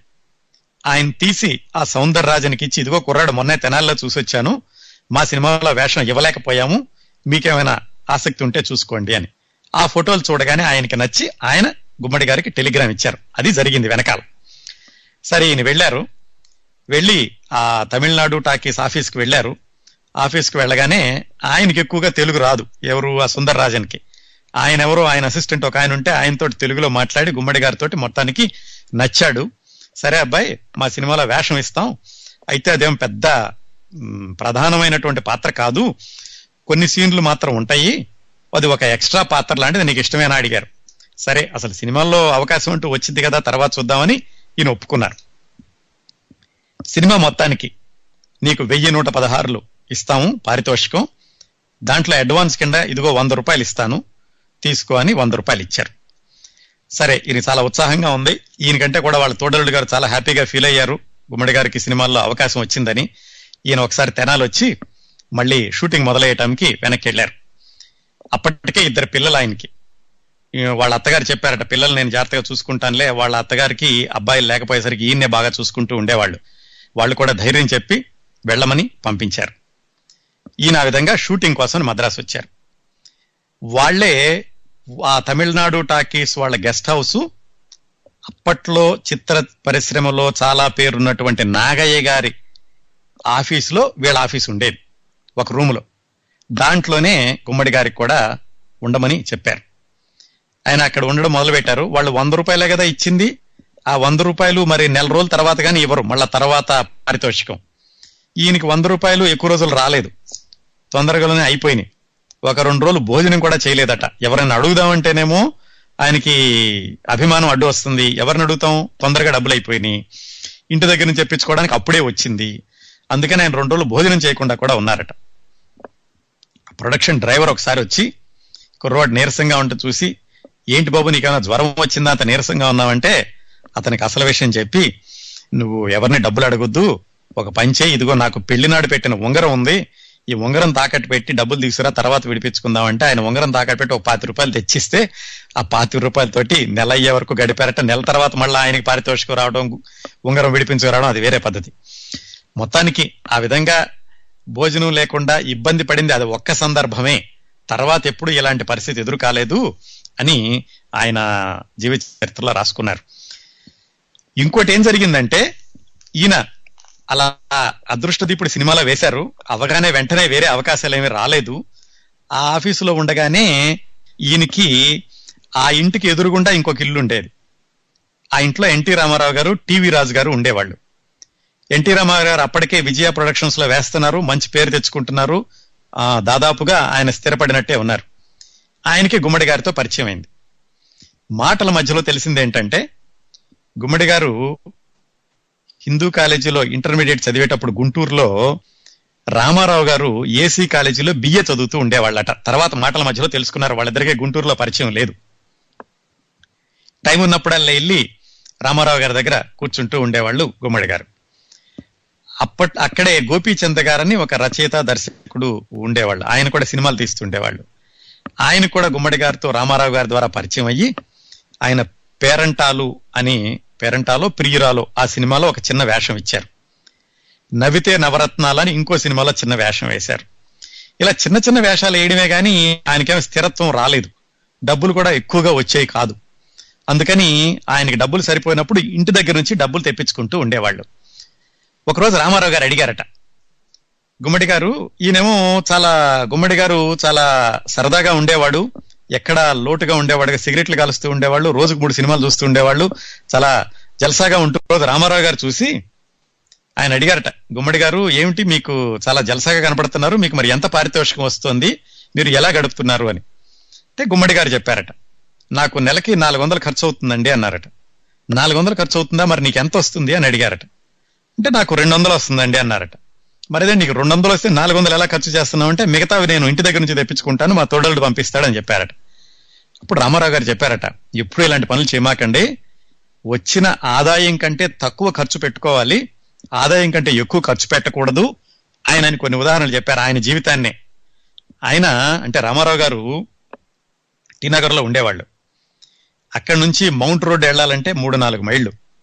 మూడు నాలుగు మైళ్ళు బస్సులో అన్నా వెళ్ళేవాళ్ళు లేకపోతే నడిచి వెళ్ళేవాళ్ళు. ఏ రోజు ఆయన రిక్షా కానీ టాక్సీ కానీ ఎక్కలేదట. పంతొమ్మిది వందల యాభై రెండులో రామారావు గారు సొంత కారు కొనుక్కునే వరకు ఆయన ఎప్పుడూ ట్యాక్సీ ఎక్కలేదు. నడిచి మౌంట్ రోడ్డు వెళ్ళి రెండు బిస్కెట్లు తిని టీ తాగి వెనక్కి వచ్చేవాళ్ళట రామారావు గారు. అది తన జీవన విధానాన్ని గుమ్మడి గారి జీవన విధానాన్ని పోలుస్తూ గుమ్మడి గారికి చెప్పారట. చూడండి గుమ్మడి గారు ఎప్పుడు ఇలా ఖర్చు పెట్టొద్దు మీరు. నా సంగతి చూడండి.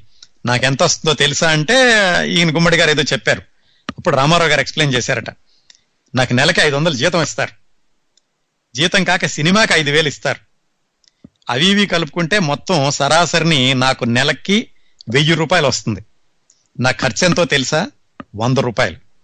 వంద రూపాయల్లో రూమ్ రెంట్ యాభై భోజనం క్యారేజీ పాతిక మిగతా సాధారణ ఖర్చులు పాతిక.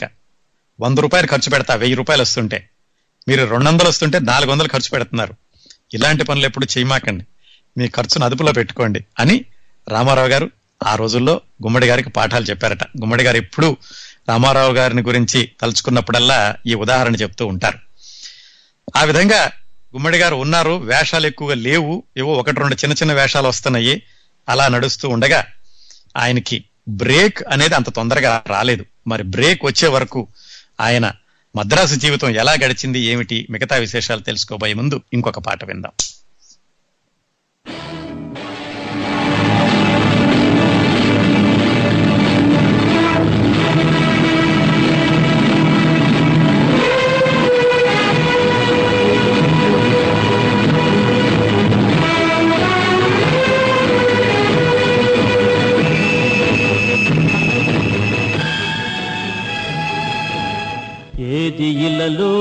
అసలైన న్యాయం తేల్చగలిగేది కనరాని దైవం.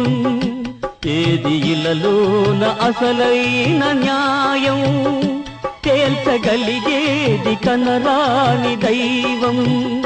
మనిషి పగబూని చేసేటి నేరం ఎప్పుడు దిగిపోని పెను పాప భారం.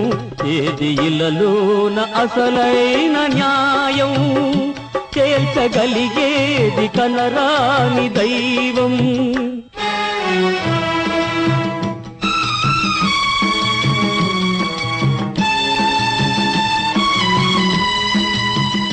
కాలమే నిన్ను కవ్వించనేమో కోపమే నిన్ను శాసించనేమో కాలమే నిన్ను కవ్వించనేమో. కోపమే నిన్ను శాసించనేమో. శిక్ష విధియుతు నీ చేతితోనే కక్ష సాధించ విధి వ్రాసెనేమో. మనసు పొరలందు పెరిగే కళంకం కడిగిన మాది పోలేని పంకం. మనిషి పగబూని చేసేటి నేరం. ఎప్పుడు దిగిపోని పెను పాప భారం. ఏది ఇలలోన అసలైన న్యాయం? తేల్చగలిగేది కనరాని దైవం.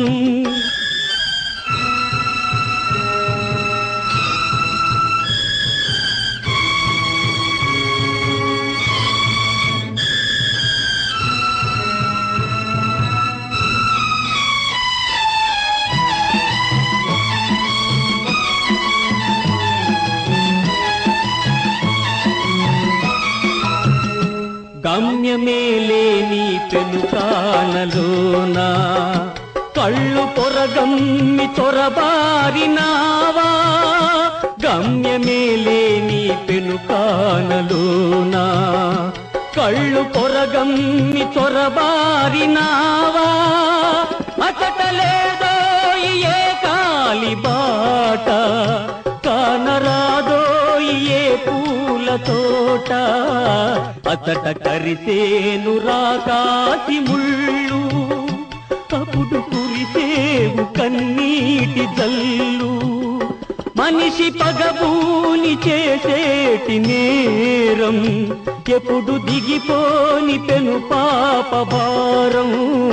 ఏది ఇలలోన అసలైన న్యాయం? తేల్చగలిగేది కనరాని దైవం. తేల్చగలిగేది కనరాని దైవం. తేల్చగలిగేది కనరాని దైవం. ఆ విధంగా రామారావు గారు గుమ్మడి గారికి ఎలాగా ఖర్చు పెట్టుకోవాలి ఎలా ఆదా చేసుకోవాలి ఇలాంటి విషయాలన్నీ చెప్పారు. ఈయనకి వేషాలు అయితే ఎక్కువగా రావట్లేదు. అలా హోటల్లో ఉంటూ ఉండగా ఒకరోజు ఒక ఆయన వచ్చాడట ఈయన హోటల్ రూమ్కి ఈయన ఏం చేశారంటే మొట్టమొదట్లో ఆ తమిళనాడు టాకీస్ అన్న రూమ్లో ఉండేవాళ్ళు. వాళ్ళ సినిమా అయిపోయాక ఈయన వేరే నియో మోడర్న్ లాడ్జ్ అని ఆ మాడ్జ్ ఆ లాడ్జ్లోకి మారారనమాట ఆ రూమ్లో ఉంటూ ఉండగా ఒక ఆయన వచ్చాడు పొద్దున్నే. వచ్చి ఇతను చూసి ఏమిటి బాబు నువ్వు ఏం చేస్తున్నావు ఇక్కడ? అంటే ఏదో సినిమాలో చిన్న చిన్న వేషాలు వేసానండి ఇంకా ట్రై చేస్తున్నానని చెప్పారట.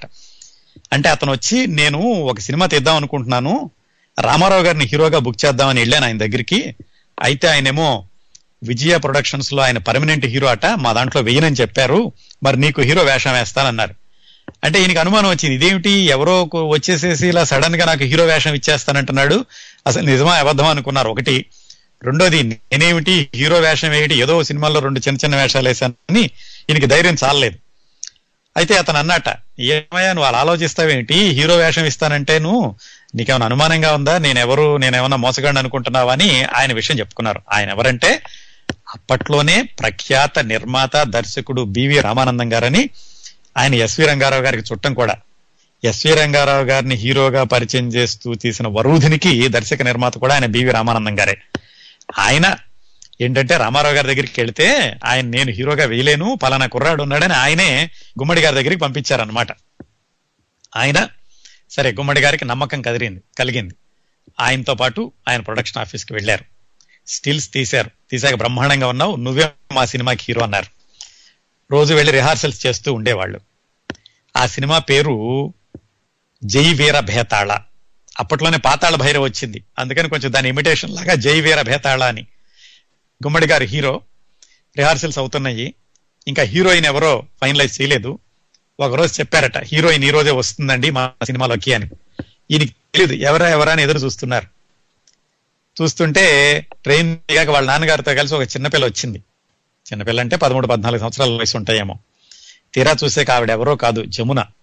ఇది చిన్నప్పుడు ఈయనతో పాటుగా ఖిల్జీ రాజ్య పతనంలో ఏడెనిమిది సంవత్సరాల వయసు ఉన్నప్పుడు వేషం వేసిన అమ్మాయే ఇప్పుడు ఈయన దగ్గరికి సినిమాలోకి హీరోయిన్గా వచ్చింది. గుమ్మడి గారి హీరోగా జై వీర భేతాళ మొదలైంది. జమున హీరోయిన్ గుమ్మడి గారి హీరో. కొంతవరకు షూటింగ్ జరిగింది. ఆ షూటింగ్ జరగగానే సగం షూటింగ్ అయ్యాక ఆ దర్శక నిర్మాత బివి రామానందం గారు హఠాత్తుగా మరణించారు. దాంతో ఆ సినిమా మధ్యలో ఆగిపోయింది. ఆ విధంగా రెండు మూడు సినిమాల్లో చిన్న చిన్న వేషాలు అయ్యాక హీరో వేషం వేసినటువంటి జయవీర వేతాళ సగంలో ఆగిపోయింది. అది ఎప్పుడు ఇంకా పూర్తి అవ్వలేదు తర్వాత. కాకపోతే ఏమైందంటే గుమ్మడి గారికి సరే నన్ను హీరో అన్నారు కదా నేను హీరో వేషాలకు కూడా పనికొస్తానని ఎప్పుడు పంచి కట్టుకునే ఆయన ప్యాంటు షర్టు వేసుకుని గోపిచంద్ర గారి దగ్గరికి వెళ్ళారట. గోపిచంద్ర గారు అంటే రచయిత దర్శకుడు అనుకున్నాం కదా ఇందాక ఈయనకు చిన్న వేషం ఇచ్చారని. ఆయన సడన్గా చూసి ఆశ్చర్యపోరట ఇదేంటే వెంకటేశ్వరరావు నువ్వు నిన్నటి వరకు పంచిలో తిరిగేవాడివి ఇలా ప్యాంట్ వేసుకొచ్చావు అని. అంటే మరి హీరో వేషం వేశాను కదండి మన దాంట్లో ఆగిపోయింది అనుకోండి అలాగే హీరో వేషాలు ఎక్కడైనా వస్తాయేమోనని ప్రయత్నాలు చేస్తూ ఈ వేషం మార్చానని చెప్పారట. అప్పుడు ఆయన చెప్పాట చూడు నువ్వెప్పుడు హీరో వేషాల కోసం ట్రై చేయమాకు దాంట్లో చాలా రిస్క్ ఉంది. పిక్చర్ సక్సెస్ అయితే పర్లేదు. ఫెయిల్ అయిందంటే మొత్తం ఆ ఫెయిల్యూర్ న్యూస్ అంతా కూడా హీరో మీదకే వస్తుంది. అలా కాకుండా నువ్వు క్యారెక్టర్ యాక్టరు సపోర్టింగ్ యాక్టర్ అనుకో సినిమా జయాపజయాలతో సంబంధం లేకుండా నీకు వచ్చే పేరు నీకు ఉంటుంది అందుకని పైగా నీ ఆంగికం కానీ వాచకం కానీ సాత్వికమైన పాత్రలకు సరిపోతాయి. అందుకని నువ్వు హీరోగా ట్రై చేయి మాకు. ఇప్పుడు క్యారెక్టర్ యాక్టర్ గానే ట్రై చెయ్యి. ఆయన ఆయన ఒక సలహా ఇచ్చి పంపించారు గుమ్మడి గారికి. సరే ఈయన ప్రయత్నాలు ఎలా ఉన్నా కానీ అవకాశాలు రావాలి కదా? పంతొమ్మిది వందల యాభై రెండులో ఇంకొక అవకాశం వచ్చింది. అది కూడా పెద్ద పెద్ద పాత్ర ఏమి కదా ఒక మాదిరి పాత్ర. ఆ సినిమా పేరు ప్రతిజ్ఞ. దాన్ని తీసింది ఎవరంటే హెచ్ఎం రెడ్డి గారిని మొట్టమొదటిగా తెలుగులో టాకీ తీసిన ఆయన అన్నమాట. ఆయన సావిత్రి కాంతారావు ఆ సినిమాలో హీరోగా పెట్టుకుని విలనేమో రాజనాల హీరో తండ్రి పాత్ర గుమ్మడి గారికి ఇచ్చారు. ఇంకా చాలా చిన్నవాడే. ఈయన కాంతారావు గారి కంటే రాజనాల కంటే చిన్నవాడే. అయినా కానీ హీరో పాత్రకి హీరో తండ్రి పాత్రకి గుమ్మడి గారిని తీసుకున్నారు. సావిత్రి కాంతారావు కూడా అప్పుడప్పుడే వస్తున్నారు సినిమాల్లోకి. కాంతారావు గారికి నెలకి మూడు వందలు రాజనాల గారికి గుమ్మడి గారికి నెలకి రెండు వందల యాభై. గుమ్మడి గారి క్యారెక్టర్ వచ్చి హీరో ఫాదర్ క్యారెక్టర్ అన్నమాట. మొత్తం పది నెలలు పడుతుంది అది. అయితే నెలకి మూడు నెలలు మూడు వందలు జీతం ఇచ్చారు పది నెలల తరపున. మొత్తం ఆయనకేమో నెలకి రెండు వందల యాభై చొప్పున మూడు వందల చొప్పున ఇచ్చారనమాట అలా మాట్లాడుకున్నారు. అలా మాట్లాడుకుని ఆ సినిమా షూటింగ్ జరుగుతూ ఉంది. ఈయనకిచ్చే రెండు వందల యాభై రూపాయల్లోనే సరిపెట్టుకోవాలని చాలా ట్రై చేస్తూ ఉండేవాళ్ళట గుమ్మడి గారు. అది ఎంత ఆయన వల్ల అయ్యేది కాదు. ఎంత జాగ్రత్తగా ఖర్చు పెట్టుకున్నా కానీ ఖర్చులు ఎక్కువ అవుతూనే ఉండేవి ఈయన హోటల్లో మొత్తానికి ఒకసారి బాకీ పడ్డారట. హోటల్ వాడేమో ఏమయ్యా మరి చాలా డబ్బులు ఎక్కువైపోతున్నాయి నువ్వు ఇంకా తీర్చాలి కనీసం కొంతైనా జమ చెయ్యి అన్నారట ఈయన ఏంటంటే ఎవరిని అడగడానికి ఇబ్బంది ఎవరిని అడగడానికి మనసు ఒప్పటం లేదు. చివరికి ఎలాగో మనసుని సరిపెట్టుకుని గోపీచంద్ గారి దగ్గరికి వెళ్ళి ఏమండి ఇంకా వేషాలు ఇప్పుడిప్పుడే వస్తున్నాయి ఇంకా డబ్బులు కూడా సరిపోవట్లేదు నేను వాడుకోవడానికి కొంచెం ఏమైనా ఒక వంద రూపాయలు ఇవ్వండి మళ్ళా నెలలో నాకు పారితోషికం రాగానే సర్దుతాను అని చెప్పారట. ఆయన వంద ఒక రూపాయి నోట్లు ఇచ్చారు. గుమ్మడి గారు వాటిని జేబులో పెట్టుకుని బస్ ఎక్కి లాడ్జ్ దగ్గరికి వచ్చి ఇదిగోండి వంద రూపాయలు తీసుకోండి మీరు మీ కింద జమ చేసుకోండి అని జేబులో చేపెట్టారు తీరా చూస్తే దాంట్లో లేవు. ఎవడో జేబు కొట్టేశాడు. ఆ తర్వాత ఇలా సర్దుకున్నారు అది వేరే విషయం అనుకోండి. మొత్తానికి మద్రాసులో జేబు కొట్టేయబడినటువంటి సందర్భం మొదటిది చివరిది అదే అని చెప్తూ ఉంటారు గుమ్మడి గారు. ఆ విధంగా ప్రతిజ్ఞ సినిమా అవుతూ ఉండగానే ఇంకో సంఘటన ఏం జరిగిందంటే రామారావు గారితో ఫ్రెండ్షిప్ కంటిన్యూ అవుతూనే ఉంది. రామారావు గారి పెళ్ళి చేసి చూడు సినిమా రిలీజ్ అయ్యింది. రిలీజ్ అయ్యాక రామారావు గారికి చాలా పెద్ద పేరు వచ్చింది. అదే రోజుల్లో నార్త్ ఇండియాలో పృథ్వీరాజ్ కపూర్ సోషల్ కాజ్ కోసమని ఆయన నాటకాలు వేసి నిధులు సేకరించి ఆయన సాంఘిక సేవ చేస్తూ ఉండేవాళ్ళు. అది గమనించిన గుమ్మడి గారు రామారావు గారికి ఒక సలహా ఇచ్చారట. రామారావు గారు మీకు బాగా పేరుంది. ప్రజల్లో మీరు బాగా మిమ్మల్ని బాగా గుర్తుపడుతున్నారు. రాయలసీమ కరువులో ఉంది. మనం మీరు కూడా పృథ్వీరాజ్ కపూర్ లాగా నాటకాలు వేసి నిధులు సేకరించి అలా క్షామ నివారణ నిధికి ఇస్తే బాగుంటుంది అని రామారావు గారికి ఒక సలహా ఇచ్చారు. రామారావు గారికి కూడా సలహా నచ్చింది. ప్రజాసేవ చేయడానికి మంచి అవకాశం అని ఆయన వాళ్ళ తమ్ముణ్ణి వాళ్ళ బావమరిదిని ఊళ్ళో నుంచి రప్పించి మొత్తానికి ఒక ట్రూప్ తయారు చేసి ఒక ప్రోగ్రాం అంతా సెట్ చేసుకున్నారు. అదంతా గుమ్మడి గారు ఇచ్చిన సలహా వల్ల. గుమ్మడి గారు కూడా ఆ ట్రూపులో ఒక నటుడిగా చేరారు. మొత్తానికి నాటకాలు పాటలు ఇవన్నీ కలిపి ఒక కార్యక్రమం తయారు చేసి ఆంధ్రదేశం అంతా తిరిగి నిధులు సేకరించి ఆ క్షామ నివారణ కరువు నివారణ నిధికి ఇచ్చారు. ఆ సమయంలో ఎన్టీ రామారావు గారితో గుమ్మడి గారికి పరిచయం ఎక్కువగా పెరిగింది. ఈ క్షామ నివారణ నిధి కార్యక్రమాలు అయిపోయినాయి. ప్రతించే సినిమా కూడా విడుదలయ్యింది. ఏదో ఒక మాదిరిగా ఆడింది. గుమ్మడి గారికి తర్వాత వేషాలు ఏమి రావటం లేదు. అప్పటికే వచ్చి చాలా రోజులు అవుతోంది. ఆ ఈ వచ్చేటటువంటి అస్తుపిస్తు డబ్బులతోటి ఆయనకి సరిపోవట్లేదు ఇంటి దగ్గర పిల్లలు ఆవిడ ఒక్కలే ఉన్నారు. అందుకని ఇక ఆయనకి ఇది వర్కౌట్ అయ్యేటట్లేదు సినిమాల్లో. వెనక్కి వెళ్ళిపోదామని ఒకరోజు రామారావు గారితో చెప్పారు. రామారావు గారు నేను ఉండగలిగిన రోజులు ఉన్నాను. ఇక లాభం లేదండి. నాకు ఇబ్బందులు ఎక్కువైపోతాయి నేను వెనక్కి వెళ్ళిపోతాను తెనాలి వెళ్ళిపోతానని చెప్పారు. అప్పుడు రామారావు గారు చెప్పారట. చూడండి వెంకటేశ్వరరావు గారు అంత తొందరపడద్దు ఓ పని చేద్దాం. నేను సొంతంగా నా బ్యానర్ పెడదాం అనుకుంటున్నాను. నా బ్యానర్లో మీకు వరుసనే వేషాలు ఇస్తాను. మీరు ఉండండి మీకు మంచి వేషం ఇస్తాను. బహుశా దాంతో ఇంకా తర్వాత ఎక్కువ వేషాలు దొరుకుతాయేమో చూద్దాం. నేను హామీ ఇస్తున్నాను కదా మీరు వెళ్ళమాకండి అని ఆయనకి భరోసా ఇచ్చి గుమ్మడి గారిని వెనక్కి ఉండిపోయేలాగా చేశారు ఎన్టీ రామారావు గారు. అలా ఎన్టీ రామారావు గారు నిర్మించిన మొట్టమొదటి చిత్రం పిచ్చి పుల్లయ్య. దాంట్లో వేషం ఇచ్చి మద్రాసును విడిచి వెళ్ళిపోదాం అనుకున్న గుమ్మడి గారిని వెనక్కి ఉండిపోయేలాగా చేశారు ఎన్టీ రామారావు గారు. మరి ఆ ఎన్టీ రామారావు గారి సినిమాల్లో నటించాక అసలైన బ్రేక్ ఎప్పుడు వచ్చింది? తెలుగు ప్రేక్షకులు గుమ్మడి గారిని గుర్తుపెట్టుకోవడం ఆయన పర్వాలేదు ఇక సినిమాల్లో నేను సెటిల్ అయిపోయాను ఫ్యామిలీని ఇంటి దగ్గర నుంచి తీసుకొచ్చి మద్రాసులో ఉంచుకోవచ్చు ఇలాంటి సందర్భాలు ఎప్పుడు వచ్చినాయి? ఆ విశేషాలు తెలుసుకోబోయే ముందు గుమ్మడి గారి మీద చిత్రీకరించబడిన సతీ సక్కుబాయ్ సినిమా నుంచి ఈ పాట వినండి. రంగా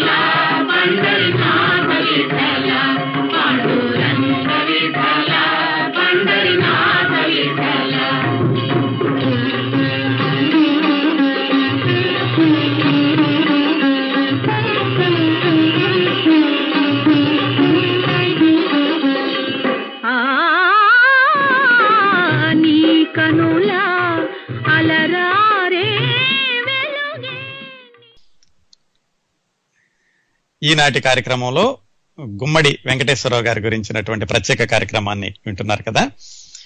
సార్ రామారావు గారు గుమ్మడి గారిని మీరు వెళ్ళొద్దు మద్రాసులోనే ఉండండి అని ఉండి ఆయన్ని కన్విన్స్ చేసి ఒప్పించారు.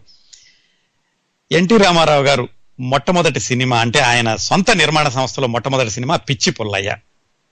దానికి తాతినేని ప్రకాశ్రావు గారిని డైరెక్ట్గా పెట్టుకున్నారు. తాతినేని ప్రకాశ్రావు గారికి ఎస్వి రంగారావు గారు చాలా ఫ్రెండ్. అందులో ఉన్నటువంటి ఒక ప్రధానమైన పాత్రకి ఎస్వి రంగారావు గారిని పెట్టుకున్నారు. కాకపోతే ఎన్టీ రామారావు గారు గుమ్మడి గారిని సజెస్ట్ చేశారు. తాత్నేని ప్రకాశ్రావు గారికి చెప్పారు గుమ్మడి బాగుంటాడు దీనికి గుమ్మడి వెంకటేశ్వరరావు గారిని పెట్టుకుందాము అని. మొత్తానికి తాత్నేని ప్రకాశ్రావు గారు ఎన్టీ రామారావు గారి సలహాని ఒప్పుకుని గుమ్మడి గారికి ఆ క్యారెక్టర్ ఇచ్చారు. దాంతో అది చాలా ప్రధానమైన పాత్ర. దాంట్లో చాలా ఎస్వి రంగారావు గారిని ఇమిటేట్ చేశారని కొంతమంది అన్నారు కానీ మొత్తానికి మంచి పేరు వచ్చింది గుమ్మడి గారికి ఆ పిచ్చి పుల్లయ్య సినిమాతోటి ప్రేక్షకులు గుర్తుపట్టడం మొదలు పెట్టారు ఎవరో కొత్త యాక్టర్ ఉన్నాడు చాలా బాగా చేశాడు. ఎస్వి రంగారావు గారి లాగా కాకపోయినా దానికి ధీటుగా చేయగలుగుతున్నాడు. ఒక మంచి క్యారెక్టర్ యాక్టర్ దొరికాడని గుర్తింపు వచ్చింది పిచ్చి పుల్లయ్య సినిమాతోటి అయితే ఆ సినిమా సరిగ్గా ఆడలేదు. ఆ తర్వాత వెంటనే రామారావు గారు తోడు దొంగలు అని ఇంకొక సోషల్ మెసేజ్ ఉన్న మూవీ తీశారు. దాంట్లో కూడా రామారావు గారితో ఈక్వల్గా ఉన్నటువంటి పాత్రని ఇచ్చారు గుమ్మడి గారికి. అది కూడా ఆ సినిమా కూడా సరిగా ఆడలేదు. దాంతో సినిమాలు సరిగా ఆడలేదు కానీ గుమ్మడి గారికి మాత్రం మంచి పేరు వచ్చింది. అప్పుడు రామారావు గారు రెండు సినిమాలు ఫెయిల్ అయ్యేసరికి ఇలా కాదు మనకి కనీసం మంచి సినిమాలు తీయాలంటే డబ్బులు వస్తే కదా మంచి సినిమాలు తీయాలి అని ఆయన జానపదానికి వెళ్ళి జయసింహ సినిమా తీశారు. ఆ జయసింహ సినిమాలో హీరోయిన్ తండ్రిగా గుమ్మడి గారికి పాత్ర ఇచ్చారు. అప్పుడు ఏం జరిగిందంటేనట దాంట్లో హీరోయిన్ అంజలిదేవి.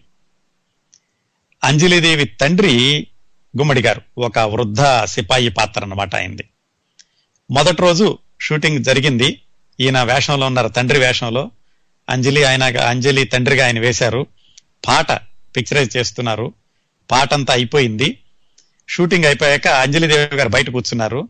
గుమ్మడి గారు మేకప్ రూమ్లోకి వెళ్ళి మేకప్ తీసేసి వచ్చి కూర్చున్నారట. కూర్చుంటే అంజలిదే పక్కనున్న వాళ్ళు ఎవరి కుర్రాడు కొత్తగా వచ్చాడు అని అడిగారట. కొత్తగా రావడం ఏంటండి? ఇందాకటి వరకు సెట్లో మీ నాన్నగా వేసింది నేనని చెప్పారట. అంటే ఆవిడ ఆశ్చర్యపోయారట.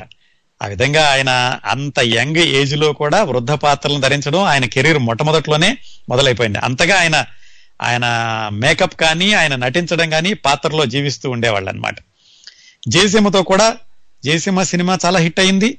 గుమ్మడి గారికి మంచి పేరు వచ్చింది ఇంకా అక్కడి నుంచి రామారావు గారికి విజయం పరంపరలే గుమ్మడి గారికి కూడా చాలా ఆ ప్రాధాన్యత ఉన్నటువంటి పాత్రలు దొరికినాయి.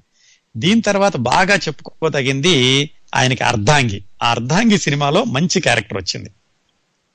దాంట్లో శాంతకుమారి గారు శాంతకుమారి గారు ఒక జమీందారిని. ఆ శాంతకుమారి గారి భర్త ఈయన. నిజానికి శాంతకుమారి గారి కంటే ఈయన పదహారేళ్ళు చిన్నవాడు. కానీ ఆవిడ భర్తగా వేశాడు. అలాగే దాంట్లో ఆ జమీందారుకి పెద్ద కొడుకుగా వేస్తున్న నాగేశ్వరరావు గారు గుమ్మడి గారి కంటే మూడేళ్ళు పెద్ద ఆయన. రెండో కొడుకుగా వేస్తున్న జగయ్య గారు గుమ్మడి గారి కంటే ఆరు నెలలు పెద్ద ఆయన. అందరికంటే చిన్నవాడు గుమ్మడే కానీ వాళ్ళకి తండ్రిగా వేషం వేశారు అర్ధాంగి సినిమాలో. దాంతో చాలా బాగా పేరు వచ్చింది గుమ్మడి గారికి. ఇక అక్కడి నుంచి ఆయన ఎక్కడ వెనక్కి తిరిగి చూడ చూసుకోవడం అనేది జరగలేదు. సినిమాలో ఒకదాని తర్వాత ఒకటిగా చిరంజీవులు దొంగల్లో ధర మాయాబజార్ సతీ తులసి సత్య హరిశ్చంద్ర అన్ని హిట్ సినిమాలే. అక్కడి నుంచి ఆయన స్థిరపడిపోయారు సినిమాల్లోను. అయితే విజయ ఆ రోజుల్లో విజయ ప్రొడక్షన్స్లో వేషం వేయడం అనేది చాలా ప్రతిష్టాత్మకంగా ఉంటూ ఉండేది. ఈయనకి మొట్టమొదటిసారిగా విజయ ప్రొడక్షన్స్లో మిస్సమ్మ సినిమాలో వేషం వేసేటటువంటి అవకాశం దొరికింది. అది చక్రపాణి గారు. చక్రపాణి గారు అంటే గుర్తుంది కదా తెనాలు వచ్చి కుర్రాడికి వేషాలు వద్దు నువ్వు హాయిగా బిజినెస్ చేసుకో అని చెప్పాడు ఆయన చాలా చిన్న పాత్ర. కాకపోతే విజయ ప్రొడక్షన్ అని చక్రపాణి గారు పిలిచారని గుమ్మడి గారు వెళ్ళి ఆ సినిమాలో ఒక సీనో రెండు సీనో ఉంటుంది. ఆ సీన్లో యాక్షన్ చేశారు. చేశాక ఆయన వెయ్యి రూపాయలు పంపించారట గుమ్మడి గారికి. ఈయన చాలా ఆశ్చర్యపోయారు. ఎందుకంటే ఇరవై రోజులు పనిచేస్తే రెండు వేలు పారితోషికం ఇచ్చే రోజుల్లో ఒక్క రోజు పనిచేసినందుకు వెయ్యి రూపాయలు పంపించారు. చక్రపాణి గారికి చెప్పారట అయ్యా మీరు పొరపాటును పంపించారా? నేను ఒక్కరోజే చేశానండి ఇంత నాకు రాదు అంటే ఆయన చెప్పారట లేదు నువ్వు నీ సంగతి నీ ఇబ్బందులు నాకు తెలుసు కొత్తగా కాపురం పెట్టావు. అప్పుడే ఆయన ఫ్యామిలీని మద్రాసు తీసుకెళ్ళి స్థిరపడుతూ ఉన్నారు. కొత్తగా కాపురం పెట్టావు నీకు ఎన్ని ఖర్చులు ఉంటాయో నాకు తెలుసు అందుకే నీ వెయ్యి రూపాయలు ఉంచు అని పెద్ద మనసుతోటి ఇచ్చారట. అది గుమ్మడి గారు చాలాసార్లు చెప్తూ ఉంటారు. ఆ చక్రపాణి గారి ఔదారత్వం ఎదట వాళ్ళని అర్థం చేసుకునే మనస్తత్వం అంతిదిగా ఉండేది అని చెప్తూ ఉంటారు. ఆ విధంగా మిస్సమ్మ సినిమాలో పాత్ర వేశారు. అలాగే సతీ తులసి వి మధుసూదన్ రావు గారు విక్టరీ మధుసూదన్ రావు అంటారు. ఆయన ఇప్పుడు లేరు. ఆయన సతీ తులసి అని మొట్టమొదటి సినిమా. దాంట్లో జలంధరుడు అని ఆ పాత్ర వేశారు. అయితే ఈయనకి ఎంతవరకు సాత్వికమైన పాత్రలు వేస్తున్నారు. అది చాలా గంభీరమైన పాత్ర కొంచెం విలనీగా ఉంటుంది. ఈయనకి ఇష్టం లేకపోయినా కానీ అది ధరించాల్సి వచ్చింది ఏవో కారణాల వల్ల. ఆ సినిమా చూసి చక్రపాణి గారు చెప్పారట. ఈయన అడిగారు ఏమండి చక్రపాణి గారు ఎలా ఉంది జలంధరుడి వేషం వేశాను కదా అంటే బాగానే ఉంది అంటే నువ్వు బాగా కష్టపడి చేసావయ్యా కానీ ఇలాంటి రాక్షసుడి వేషాలు వెయ్యి మాకు. ఎస్వి రంగారావు గారు ఆల్రెడీ రాక్షసుడి వేషాలకు ప్రసిద్ధి. జనాలు కూడా ఎస్వి రంగారావు గారిని చూడడానికి అలవాటు పడ్డారు. నువ్వు ఇలాంటి వేషాలకు వేసావంటే ఆయనకి పోటీగా వెళ్ళినట్టు ఉంటుంది జనాలు పోల్చి చూస్తారు. చూస్తే ఎస్వి రంగారావు గారి ముందు నిన్ను తక్కువగా చూస్తారు. అందుకని ఇలాంటి వేషాలు ఎప్పుడు వెయ్యమాకు నువ్వు నువ్వు సాత్వికమైనటువంటి వేషాలే వెయ్యి అని చెప్పారట చక్రపాణి గారు. అప్పటి నుంచి ఆయన ఎస్వి రంగారావు గారికి పోటీగా ఉండేటటువంటి వేషాలకి కొంచెం తక్కువగా ప్రాధాన్యత చూపిస్తూ ఉండేవాళ్ళు.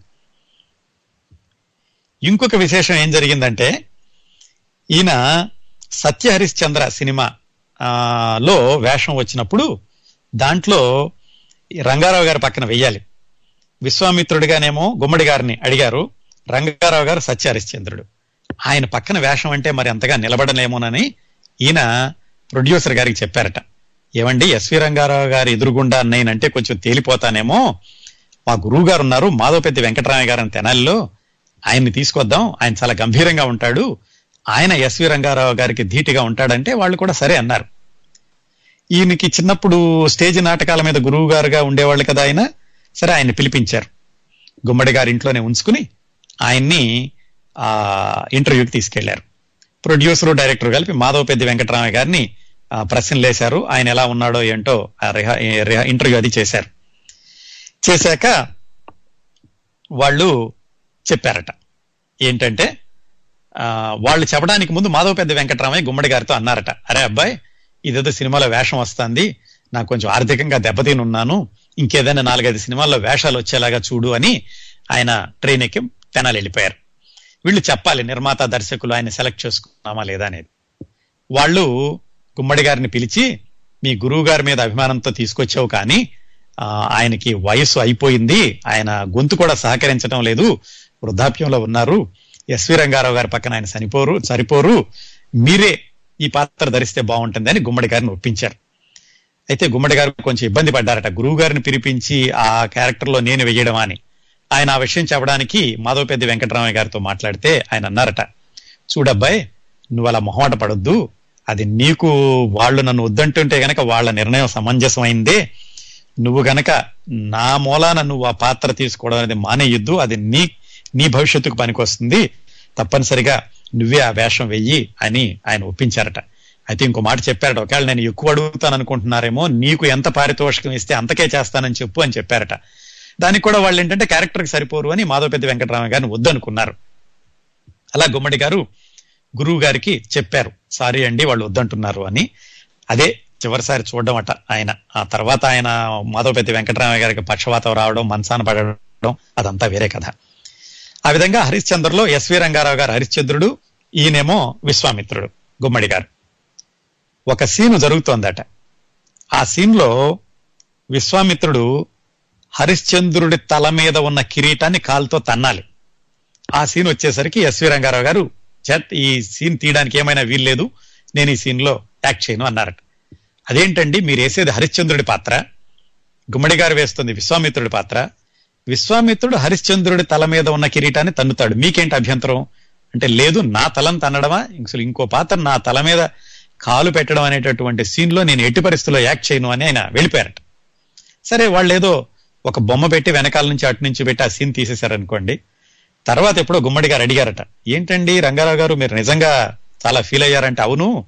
నాది పాత్ర ఎలాంటిదైనా సరే ఎస్వి రంగారావు తలని ఇంకొకటి ముట్టుకోవడానికి వీలు లేదు. అందుకే నేను మంగళవాడిని కూడా నా తల మీద చెయ్యనివ్వను అని చెప్పారట. అంత పర్సనల్గా తీసుకునే వాళ్ళు ఎస్వి రంగారావు గారు. అందుకే ఎస్వి రంగారావు గారు బ్రహ్మాండమైన నటుడైనప్పటికీ ఆయన మీద ఒక ఆరోపణ ఉంది. ఏమిటంటే క్యారెక్టర్ని మింగేస్తారు ఎస్వి రంగారావు గారు కనపడతారు క్యారెక్టర్ కనపడదు అని.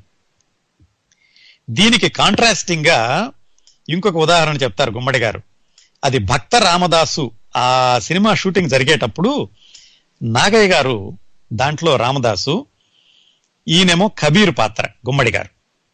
ఒక ఒక సీన్లో కబీర్కి కబీరుకి కాళ్ళు కడిగి ఆయన పూజ చేయాలి ఎవరు? రామదాసు.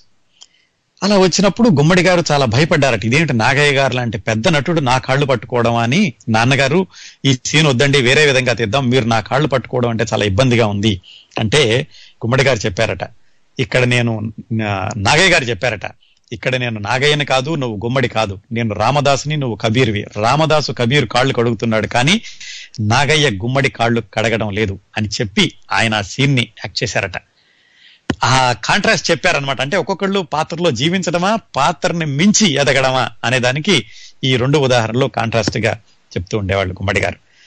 ఈ విధంగా తర్వాత ఇంకా ఆయన కెరీర్లో అద్భుతమైనటువంటి చిత్రాలు ఎన్నో వచ్చినాయి. అన్నిటికంటే ఆయన ఎప్పటికీ మర్చిపోలేని సినిమా మహామంత్రి తిమ్మర్సు.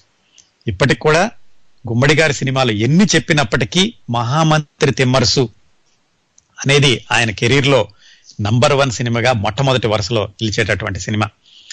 దాంట్లో ఎన్టీ రామారావు గారు శ్రీకృష్ణ దేవరాయలు మహామంత్రి తిమ్మర్సు తిమ్మర్సు పాత్ర గుమ్మడి గారు. నిజానికి రామారావు గారు హీరోగా వేస్తూ రామారావు గారి పాత్ర పేరు లేకుండా ఒక క్యారెక్టర్ యాక్టర్ పాత్ర పేరుని సినిమా పేరు చేసినటువంటి సినిమా ఆ రోజుల్లో మహామంత్రి తిమ్మర్సు. ఆ సినిమాలో ఇద్దరు పోటాపోటీగా నటించేవాళ్ళట. ఒక సీన్ అయిపోగానే రామారావు గారు గుమ్మడి గారిని ఎలా చేశాను బ్రదర్ అని అడుగుతుండేవాళ్ళట. ఈయన సలహాలు చెప్పడం ఈయన ఈయన నటన గురించి ఆయన ఆయన నటన గురించి ఈయన ఇద్దరు మాట్లాడుకుంటూ ఒకళ్ళకొకళ్ళు పోటీగా చేసి ఆ సినిమాని రక్తి కట్టించారు. ఆ సినిమా అంతా అయిపోయాక దర్శకుడికి ఒక ఐడియా వచ్చిందట. చిట్ట చివరిలో ఒక సీన్ ఉంటుంది. చిన్నప్పటి నుంచి ఎంతో ప్రేమగా అప్పాజీ పెంచినటువంటి శ్రీకృష్ణదేవరాయలు ఈయన కళ్ళు పెరికించేమని ఆజ్ఞ వేస్తాడు. ఆ సీన్లో ఏదో తక్కువైంది అనిపించిందట. మళ్ళీ రామారావు గారిని గుమ్మడి గారిని పిలిచి డైరెక్టరు ఒక సీన్ తీశాడు. అదేంటంటే శ్రీకృష్ణదేవరాయలు అప్పాజీ కళ్ళు పీకించమని ఆజ్ఞ ఇవ్వగానే ఒకసారి ఈ అప్పాజీ శ్రీకృష్ణదేవరాయల్ని కింద నుంచి పై వరకు ఒకసారి చూస్తాడు. అంటే ఈ ఈ పిల్లడినే కదా నేను చిన్నప్పుడు నా చేతులతో ఎత్తుకుని పెంచాను ఇతను నాకు శిక్ష విధిస్తున్నాడు అని ఒక్కసారి కళ్ళు పోయాక చూసుకోలేను కదా అని అతన్ని ఆపాదమస్తకం చూస్తూ ఉంటాడు గుమ్మడి గారు. ఇప్పటికీ గుమ్మడి గారి నటన వైదుష్యాన్ని పొగడాలి అంటే ఖచ్చితంగా ఆ సీన్ చెప్తూ ఉంటారు. గుమ్మడి గారు కూడా అన్నారు ఆ ఒక్క సీను యాడ్ చేయడం వల్ల ఆ సినిమాలో కేవలం గుమ్మడి గారి పాత్రకే కాకుండా ఆ సినిమాలో చూస్తున్నటువంటి ప్రేక్షకులకు కూడా ఎంతో తాదాత్మ్యం చెందడమే కాకుండా ఆ సీన్కి ఆ సినిమాకి కూడా ఎంతో పరిపక్వత వచ్చింది ఆ ఒక్క సీన్ తోటి. దానిలో గుమ్మడి గారి నటన కూడా ఇప్పటికీ చాలా హైలైట్గా చెప్తూ ఉంటారు. ఆ విధంగా చాలా సినిమాలు చేశారు. పంతొమ్మిది వందల తొంభై ఐదు వరకు పంతొమ్మిది వందల తొంభై ఐదులో ఆయన ఒక సినిమా ఆయనకి ఇద్దరు అనుకుంటా ఆ సినిమా చేస్తూ ఉండగా ఆయన గొంతుకి శస్త్రచికిత్స చేయాల్సి వచ్చి ఆ తర్వాత ఆయన గొంతు అంతకు ముందు ఉన్నటువంటి వాచకం స్వచ్ఛత లేదు. ఆయన ఏంటంటే ఆ సినిమాలో కూడా ఆయనకి నూతన్ ప్రసాద్ గారితో డబ్బింగ్ చెప్పించారు. ఏ గొంతుతో అయితే తెలుగు ప్రేక్షకులందరూ గుమ్మడి గారిని గుర్తుపెట్టారో ఆ గొంతు లేకుండా నేను యాక్ట్ చేయడం అనేది నాకు సమంజసం కాదు అని ఆయన తర్వాత చాలా సంవత్సరాల సినిమాల్లో వేయలేదు. చిట్ట చివరిసారిగా రెండు వందల ఏడు సన్ ఆ ప్రాంతాల్లో కాశీ నాయన అని ఆ దాంట్లో ఒక పాత్ర వేశారు. అప్పటి గొంతు ఆయన కొంచెం సహకరించింది. తన డబ్బింగ్ ఆయనే చెప్పుకోగలిగారు. ఆ కాశీ ఆయన అనే సినిమా. అది ఆయన నటించినటువంటి చిట్ట చివరి సినిమా. నాలుగు వందల సినిమాల్లో నటించినటువంటి గుమ్మడి వెంకటేశ్వరరావు గారు ఇప్పటికీ కూడా తెలుగు వాళ్ళకి ఆయన చూడగానే మా నాన్నగారు ఇలా ఉండేవాళ్ళ మా నాన్నగారు ఇలా ఉంటే బాగుంటుంది మా తాతగారు ఇలా ఉంటే బాగుంటుంది. అయితే వాళ్ళ మేలు కోరే మేనమామ ఓ మా ఊరి పెద్ద ఓ స్కూల్ మాస్టారు సంస్కారవంతుడైన సంపన్నుడైన జమీందార్ ఇలాంటి క్యారెక్టర్లన్నీ అంటే గుమ్మడి గారే కళ్ళ ముందు కదులుతూ ఉంటారు. ఆయన ఇచ్చినటువంటి ఒక ఇంటర్వ్యూలో నాలుగు సంవత్సరాల క్రిందట ఒక ఇంటర్వ్యూలో చెప్పారు. నాది చాలా తృప్తి కలిగినటువంటి జీవితం తృప్తి కలిగినటువంటి వృత్తి. నాకు ఏమాత్రం నో రిగ్రెట్స్ నా కుటుంబ సమస్య కుటుంబ పరంగా కానీ వృత్తిపరంగా కానీ నేను చాలా సంతృప్తిగా గడిపాను. కళామ తల్లి నాకు అన్ని ఇచ్చింది అని ఆయన చెప్పారు. తృప్తికి ఉదాహరణ అని చెప్పాలంటే నా జీవితమే అనుకుంటూ ఉంటాను అన్నారు గుమ్మడి గారు. అవండి గుమ్మడి వెంకటేశ్వరరావు గారి గురించినటువంటి జీవిత విశేషాలు చిట్ట చివరిసారిగా ఇంకొకసారి మొదట్లో చదివి వినిపించాను. బాపు గారు చదివినటువంటి కార్టూనులతోటి ఈ కార్యక్రమాన్ని ముగిద్దాం. పాత్ర పోషణలో మంచి చెడ్డల ఉమ్మడి నేత్రపర్వంగా రచిస్తాడు శ్రీ గుమ్మడి. నానాటికి తనకు తానే వరవడి నటనలో దిద్దుకుంటున్నాడు ఒక గుమ్మడి. గుమ్మడి గారు లాంటి క్యారెక్టర్ యాక్టర్స్ చాలా అరుదుగా లభిస్తూ ఉంటారు. అంత వైడ్ రేంజ్ ఉన్నటువంటి క్యారెక్టర్స్ వేసిన వాళ్ళు కానీ వయసుని మించిన పాత్రను ధరించే ప్రేక్షకులను ఒప్పించిన వాళ్ళు కానీ చాలా అరుదుగా కనిపిస్తూ ఉంటారు. అందుకే చెప్పాను తెలుగు చలనచిత్రసీమ ఉన్నత కాలం గుమ్మడి గారికంటూ ఒక అధ్యాయం అలా మిగిలే ఉంటుంది. ఈ కార్యక్రమాన్ని ఆదరించి అభిమానిస్తున్న శ్రోతలందరికీ మరొక్కసారి హృదయపూర్వకంగా కృతజ్ఞతలు తెలియజేస్తూ మళ్ళీ శనివారం మరో చిత్ర ప్రముఖుడి విశేషాలతో కలుసుకుందాం. అంతవరకు మీ దగ్గర సెలవు తీసుకుంటోంది మీ కిరణ్ ప్రభ.